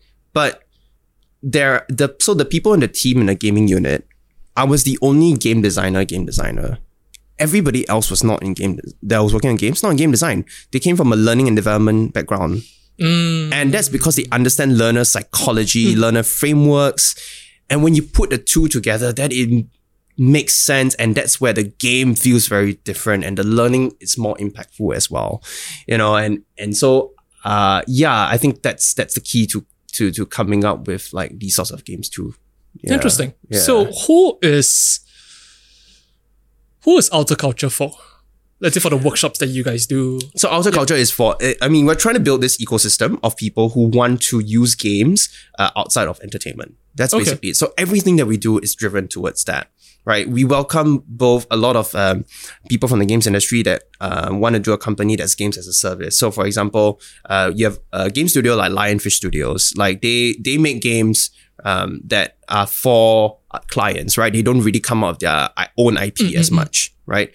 Um, and and we also invite people from the non games industry, like public service, corporations, right? Uh, or if you want to make a game for insurance, for example, uh, yes, insurance, and I'll get to that in a minute. Like that, that will be something that you know we would help you as well, right? So we could design the games, um, but the education, so uh, the game design classes came about because one, I have that background of teaching the game design classes. Uh, two, I realized that many a times people would come to us, um, and these are from not the games industry, right? And they say, I want to do a game, but they don't understand why. Uh, a game, what a game is, or why a game should be used. Like there's some that literally say things that are basically, oh, I want to use a game to brainwash target players, right? That's not what they say, but it's literally that, right? but they don't think about it. They don't see it as as brainwashing, right? And I'm just like, no, you gotta. I, I- I would want to make a game for you, but I'm also ethical, right? Like I I, I don't want to be part of your you know uh, problematic situation. So um, that's why the education part came about because I'm like, no, we are going to teach you first before we have the discussion of making the game, you know. Um, and and so this Outer Culture Studios came about uh, with my other co-founder. His name is uh, David Cabral. Um, he's currently stuck in Portugal, um, unfortunately, but Unfortunately. you know he so he's like he has 30 years in the insurance uh, business. So he's not a game designer. Wow. yeah. But we have many many long conversations over the course of like a year um, over the usage of games um, uh, in in a serious manner and so i mentioned insurance earlier is because of him right and i introduced him to a game like for example pandemic i'm sure Yeah. you know yeah The and- all too real game. yeah, exactly. and there are two types, right? There's the board game edition where you're playing as people trying to solve the pandemic, and then there's the other one where you're playing as the virus and you, you know, try to become more powerful by adding Yep. skill points. And in both games, right, actually it is very useful because unlike a actual simulation, like they already have mathematical models to to predict the behavior of uh, the virus, right? Uh, but what happens in these games is that you can predict human behavior. the conscious choice. Yeah, exactly. Or not conscious, maybe even irrational behavior, right? Like, like as we can see, a lot of people are freaking irrational in this pandemic. And when if you were to play the pan- pandemic game, actually some of these behaviors may not be as surprising, right? So rather than say, oh, we can, pre- or rather maybe predict mm, the uh, the behavior will happen is not the right way to put it, but rather we can prepare for it because we know that this is a possibility that it might happen because humans can be irrational, Yep, yep. right? And so that's how he was like, oh yeah, then this would be really good for the insurance industry because they often make policies that do not account for the human element um, when and and just you know do right. So um, that's where that's why we started this because we want to see more games like that being used, be it for you know a more business reason, be it for a more leadership reason, uh, to teach soft concepts, uh, or even for a more artistic reason. So we we also are in contact with a lot of artists in Singapore Yep. that you know use the games. Yeah, so people who push the boundaries of games and use it in different ways outside of entertainment. Yeah, that's what we do. What have you noticed Hmm.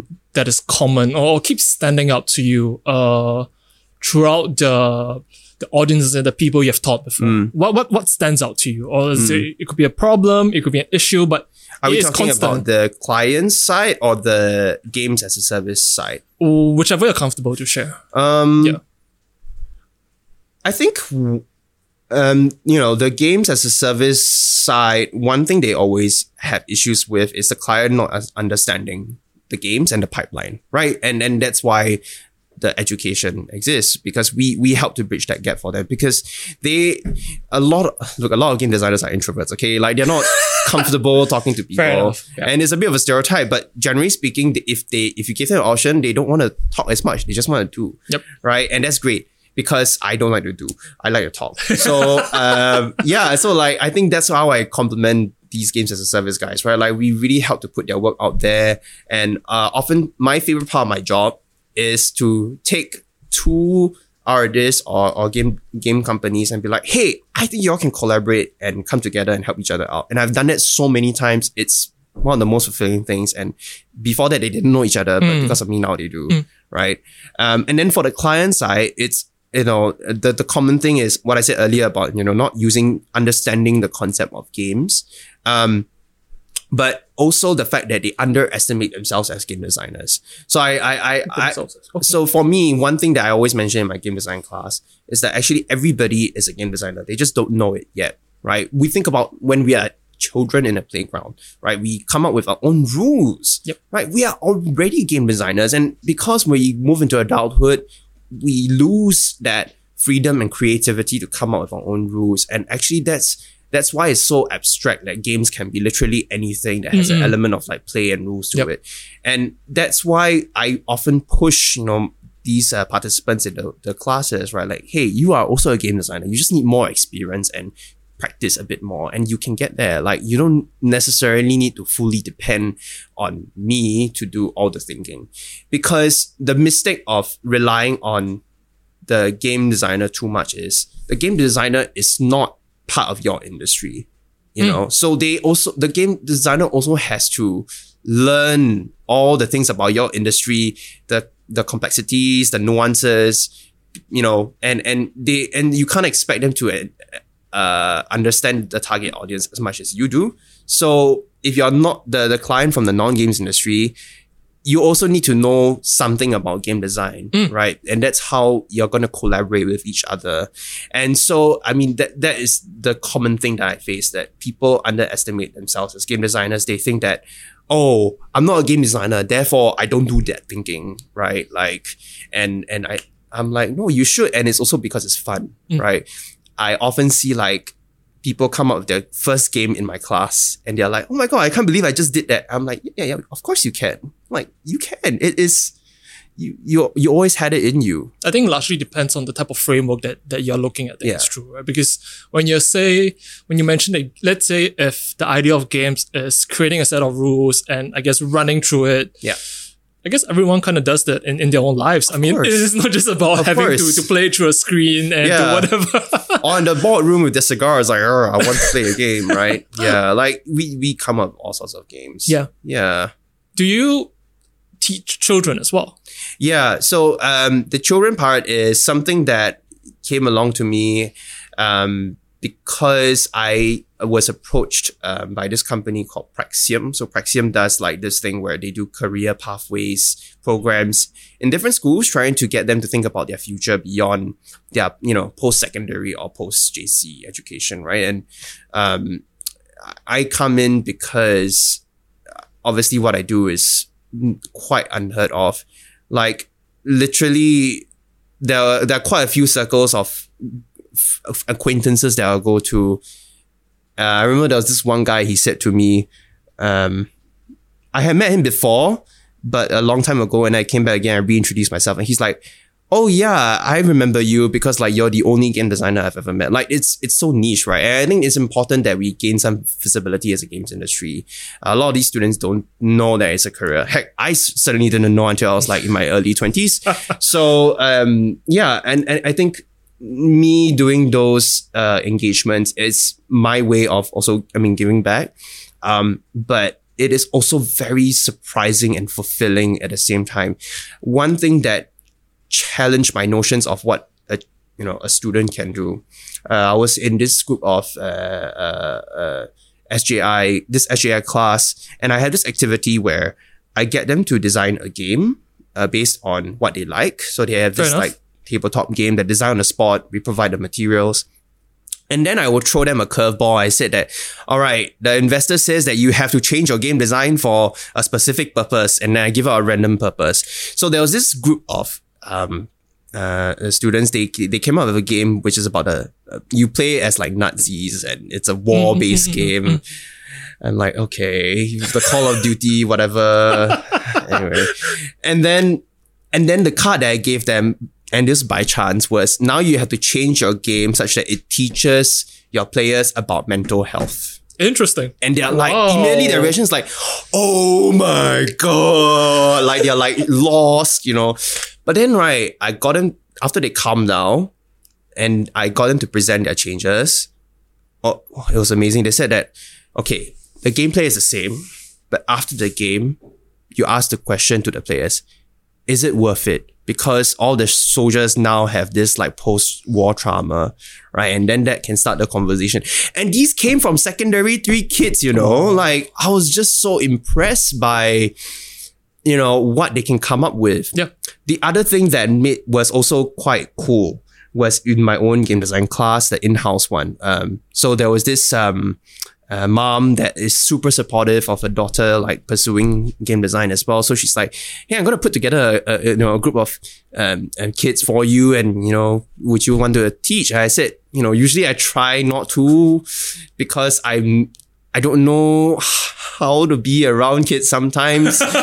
For three hours with no teacher supervision, but I'm gonna try anyway. Yeah, so I yeah. said yes, right?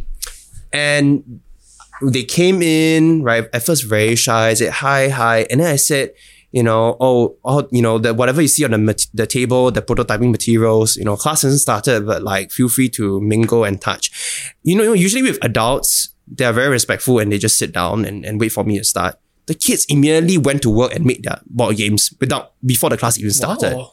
And I'm like, that is literally what I crave for in adults, you know? So the, the class is called the Paper Playground. That's the name of my game design class. And it's called the Paper Playground because when we design games at the very beginning, we even as a digital game, you use paper, right? I enough. talked about paper Yep, earlier. Um, and I wanted the class to feel like a playground. Like you're supposed to be there and come out with the rules and play. And that's what literally the kids did. They literally made their own playground out of paper. And again, that is why I feel like kids in many ways are better game designers than adults because they don't have all that restrictions Yep. and they can be free creatively, right? And and yeah, I, I, that's that's my experience teaching kids, and it's been a blast. so But it's far. more of a, let's say, speaking from the perspective of an adult joining one of these classes, it's more about rediscovering that, Yeah. not it? It's not about learning anything new, but it's more about rediscovering that the fact that you can play in, Yeah. in the, the, the rule set that you create yourself.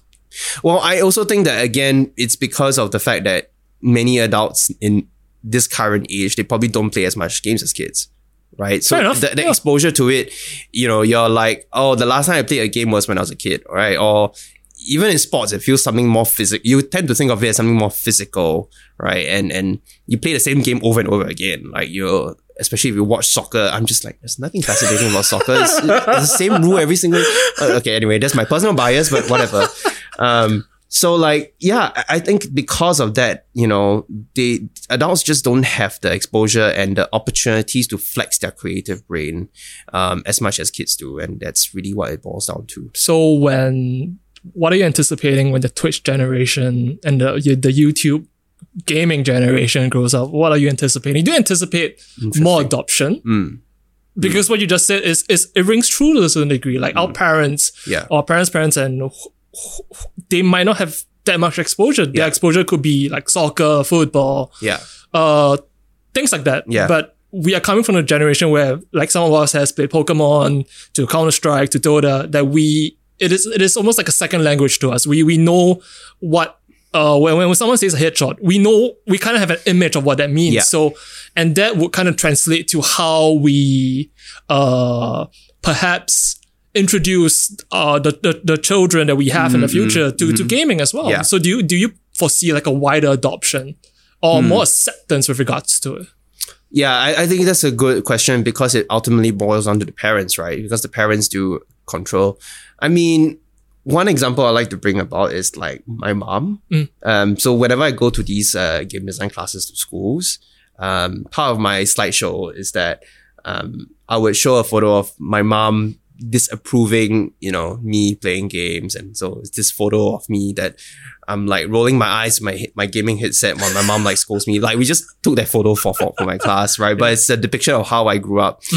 And then the next photo I show is my mom. She's at her desk working from home, doing work with a double screens. Whoa. And then like she's on her phone playing Merge Dragons while doing work. Right. And I'm like, see, like my mom is a hypocrite. Um, and I, and I believe that this generation of parents, they definitely grew up with games, right? And even if it's a mobile extent, like they are going to definitely be more open to the idea of their kids playing games. I think my only concern is that most of them are still belonging to the mobile game kind of environment. And as such, maybe their understanding of games is limited to these games where they know themselves that they are addicted to it and they don't want their kids to follow the same behavior. Yeah. Um, and so I think we have a ways to go in in in teaching right these uh, uh this generation of gamers uh, who are already parents like Yeah. hey you know there are other games out there and they can be positive Yep. for your kid kids as well. Yeah. Um, so I mean that's why I teach adult classes because that's also my tar- target demographic. Yeah. So with regards to the people that you have taught thus far, um, do you or are you aware of any parallels uh back to when you were doing PT? Are there similarities? Um, yeah, I think I always, you know, I think one reason why I was so good at sales, and it's not because I have sales training, was What but, exactly is sales training? I mean, so one thing that, you know, eh, uh, my, my dad is a salesman and there's a certain adages that, you know, probably stick with me. But at least for me, it was all about like, instead of thinking about how do I sell this, it's about how do I help the client. Right. And so my question is, how do I help you? What are your needs? What are the things that you are currently, you know, trying to achieve? And, and, and therefore I think about the plans that I need to get you there. Right. I tell you, this is the com- commitment of time. And so, you know, if you want to reach there, I will help you get there. Right. And, and, and I think, I also think a lot about the, the, the class, um, that I teach, the exercises that I make them go through, right? I think about the overall experience, right? You gotta, it's like a curve, right? An intensity curve. You can't start off too, too intensely and you also gotta get a calming down at the end. And even the design of the studio itself is kind of like level design in games, right? Like you think about what is the first thing that people see when they come step into the studio? Uh, what is the how do they start their session? Who is the first person they greet? You know, when they shower, what are the things that is around them? That you know, must make sure it's clean, right? Otherwise, it disrupt the experience. That's yes. very important. And and how do they leave the space, right? How do you get them to come back again? Like it's all about the experience, and I think that that is why you know when I t- say to the participants of the game design class, whatever you learn here is also going to be relevant outside because we always. uh, Unless you're in some very, very like methodical procedural like work, it doesn't change. You often need to shape some sort of experience, like your conversations with people, your presentation. And I think in a way, designing games help you pr- practice that side of you as well. Um, and and I I I would like to think that um, the interactions that I get with my clients make me very um, comfortable in just basically being um, uh, in, interact interactive. Oh my god, no words. Being interactive. I'm an interactive game. Um, no, being um, more comfortable with just talking to people in general, um, because that has always been my strong suit. Even in school, my first on my very first day of school, I went up to my lecturers and some of the seniors, and I gave them my name card. Whoa. And it was a game design, like it was a card from one of my games, but I reshaped it into a game uh, name card. And I introduced myself and I said, this is what I do, right? And like that came from my what I did as a trainer as well, because I started out working first. Mm-hmm. Yep. So all those things were carried over into the way that I worked in school too. Yeah. Very interesting. In, in noticing the, the participants of your, your game design classes, let's say for the adults, do you feel like the classes are Hmm.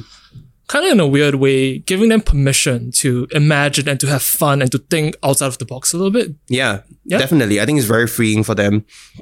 And it challenges their notions of what games are and games can be, gives them more confidence to think about applying games to their line of work, right? Like, oh yeah, actually, I, maybe I can come up with something and test it myself, and then I'll come back to Jedi and, you know, see how he responds to it. Like, one thing we always give them is we will give them like a free gift at the end where it's two hours worth of consultation. So they can choose to come back and bring back their in-game Hmm. Oh, that's cool. prototype, explore ideas, right? Free of charge. And that's our way of encouraging people to not, you know, not feel like there's a barrier to designing the game. So I think that's what we try to achieve too. and not just like things taper off after the class. Yeah. Like there is one to I guess be kind of accountable to like uh, bridge build build build build build off this really. Yeah. And you can say that, oh, that's also sales, right? And maybe there's some truth to that. Maybe, maybe I, I did come up, you know, with this because, um, of my sales background and everything. But again, like, I don't think there's anything inherently wrong with sales, right? At the end of the day, what's your motivation? You want to help people. Then yeah, I mean, then you should also be paid for, Yep. you know, doing the work. Yeah. What have you noticed about how people of different age group and how they learn? Ooh. Wow. That's such a different age groups. Hmm. Or are there similarities or are there differences? I mean, so see, this is such a complex topic because I think that it has to do with our education system. Our wonderful right? education Our system. wonderful meritocratic uh, education system. And I have so much mixed feelings about that, but let me try to maybe contextualize it to to to games, right? I think I think that games are great because you create a set of rules and then they have to f- figure out the rules and then they the step that's often missing is how do I break the rules right so I'm like I'm like actually if you are an active you know gamer your your understanding of systems in general should be pretty strong because you understand how the wheels turn and Yep. in order to be good at the games I'm talking about very serious players right and therefore I see some correlation between the very, very, very, very serious gamers and like what they do. Like I often see that in real life, they also tend to exhibit such signs of like being able to do really complex jobs or tasks, you know, and their learning is also as such. Um, but for the more casual gamers, then it's often about very instantaneous gratification or short-term gratification, um, because they see it more as an escape rather than a a way to exercise their mind in a very different way. And I think that's where the learning is probably not as strong compared to the first group that I talked about, you know. And so I think for me, um, I'm I'm not saying that there's again no value in that, but I do think there is, you know, they should at least give it a chance as a way to see it as you know, maybe exercising my mind in a different way can also be seen as relaxation. You know, like one of the things that I do when I am drunk is that I like to get out my phone and I take a Hearthstone because it calms me down. It gets my mind to be tuned in a different way, right? Like that's a very interesting example, I know, but uh, but it's also the very straightforward of saying that yeah, you you know, it's not a tiring activity um, if if you you know see in a very different way and and most of the time it's because they don't see games as an opportunity for learning. And there's no one there to show them that side of games as well um, especially because of the way uh, games are being sold to many of them right now you know? Yeah. It's interesting that games can be used as a tool for education, not saying it's like an education based game, but yeah. different games can be used to teach different things. And I think this kind of pushes the idea of learning outside the classroom. Yeah do you know there was a tuition center at uh, Brett Tower HQ where like they closed down already but they used uh, board games to teach kids certain like concepts That is interesting. Yeah. So the the ga- board games, the commercial board games were a tool, but and they repurposed it to teach things, right? And yeah, and it's the same thing with any other games. Like it's all about the strategic thinking, critical thinking, right? System interactions, and yeah, all those things are opportunities for learning, which is why maybe I have a general aversion towards games that dull the mind. You know, like for example, Like like, so personal bias. um, any any like slot machine games, right, where you ins- literally just insert Okay, a coin okay. and you know that to me is just um um what's that term again? What box? What, what's the word I'm thinking about? The one with the monkeys and the bananas? No, no, Jack in the box? no, no. The one with the uh, it's a it's a it's a psychology one. Skinner's box. That's right. Yes, it's it's you know those Skinner box games that literally there is no need for any thinking and just it's just pure pushing and fireworks. Like I think once in a while that's fine, but when it turns into a, an, a thing that consumes a huge part of your day, that might be a reflection of something that's going on in your life.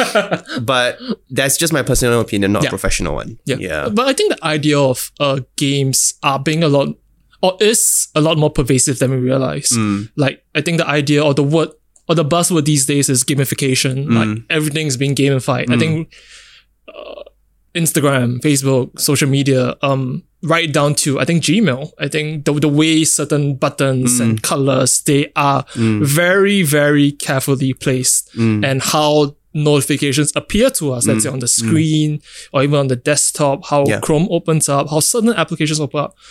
A lot of these things have engineers and developers and psychologists have Yeah. a lot of thought being put in it. Yeah. And does it worry you, or are you cognizant of uh, this, these ideas like being uh, portrayed to you in such a fashion? No, I, I think at the end of the day, it always boils down to intent. You Okay. know, like and and whether and if it goes south, do you actually like manage it properly, right? Because sometimes you can start off with a good intent, but sometimes you create a death ray, and if you don't, you know, recover. Uh, sorry, that's a bit of a dramatization, but you know, you have to manage it, right? If it starts to fire off randomly, right? Like, uh, if you don't, then you're just an evil person, right?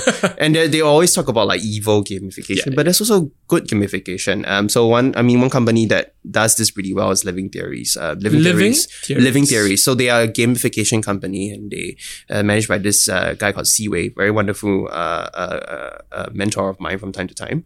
And like he he practices the usage of gamification beyond like simple points systems, right? He so for example, one thing that he got me to test the other day was um you know how during the times of pandemic, right? How do you um um, gamify you learning new skills while you're stuck at home. You know, and, and hmm. so the, there's this thing where he came up with where it's kind of like a game where you have different levels of food, starting from the very easy omelette all the way to, you know, chao fan or something, Yeah, you yeah, know. yeah. And and and so he gamified the whole system, right? But is it it's definitely not evil. It's just a way to motivate yourself, just as you would in, in any other like, oh, I have to do 10 year series papers, right? And then like, ah, I got, oh, after 10 papers, I can go and play games, right? Like Yeah, that, yeah, that is yeah. also Yep, yep. gamification.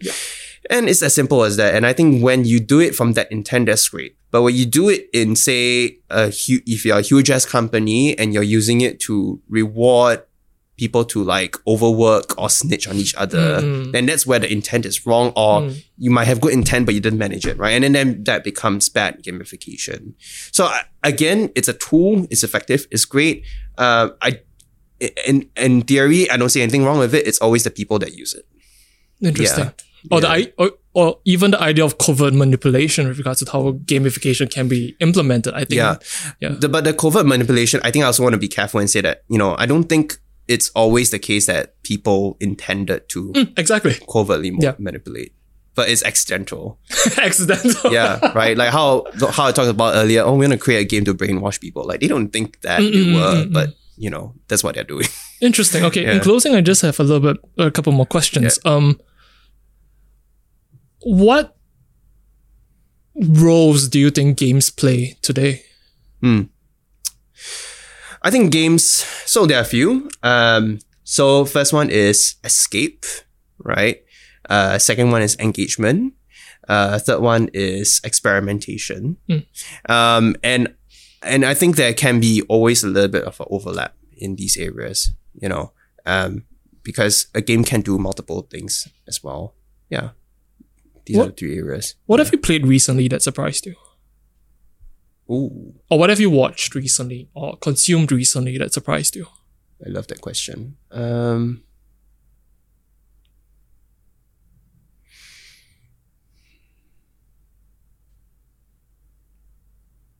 you're gonna have to cut this silence out. Uh, Oh, leave it in. oh my god. Uh, I feel like this pressure to like think quickly. Um,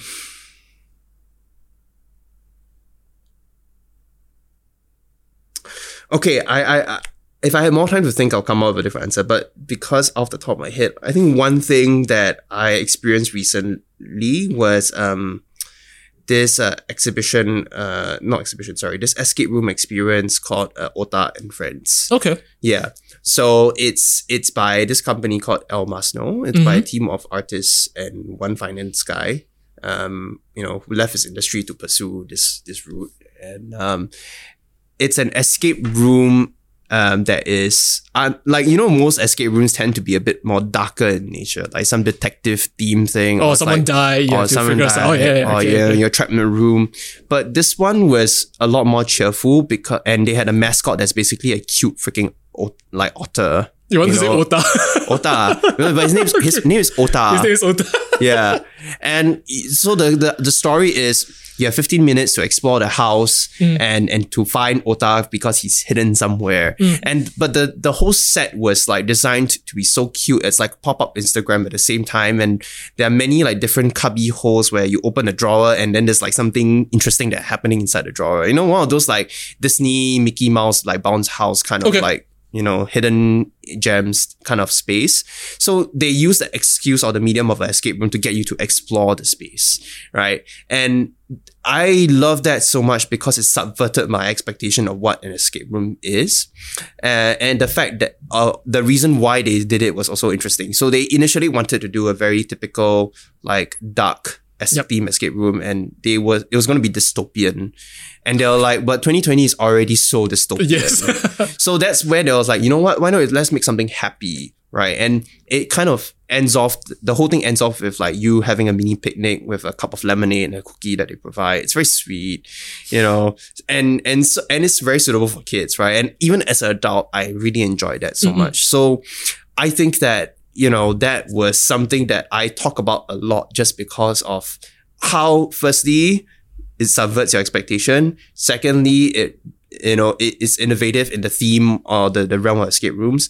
Thirdly, it was done by a team of non-game designers, right? They're artists, Mm. right? And and that that to me is a good example of like, hey, you don't have to be in the games industry to be a games designer. Yeah. You just gotta have the guts uh, to be creative. Yep. That's it. To to bridge off from that, what, in your opinion, are the traits of a good game designer? Um, I, I think someone who knows some, I, I think firstly, you need to have a vision. That's very, very important. You need to have a vision and, and you need to know who your audience is because you're going to shape your vision to that audience.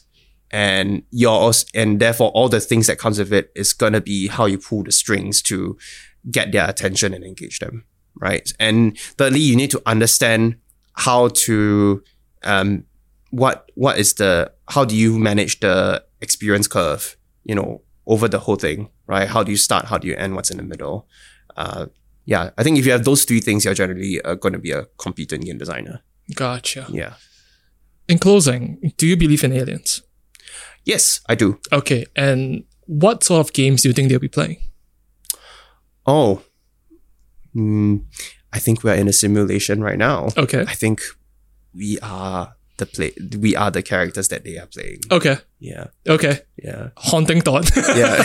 okay. So, uh, where can people find you? Where can people find uh Outer Culture online? Please uh, tell us your socials. All right, so you can find Outer Culture Studios. Uh, if you Google it, it's I think it comes up pretty easily. Otherwise, it's at www.outerculture outerculture-studios.com. Uh, and we have a Facebook page, we have an Instagram page as well. Yeah, uh, if you want to sign up for our classes, uh, we do have an Eventbrite page that you can navigate from the main website too. Yeah, All right. This has been a fantastic conversation. Thank you. thank you. Thanks for listening. We hope you enjoyed the episode and feel inspired. If you enjoyed what you heard thus far, do give us a follow on Instagram. And don't forget to share and subscribe. Stay tuned for the next episode.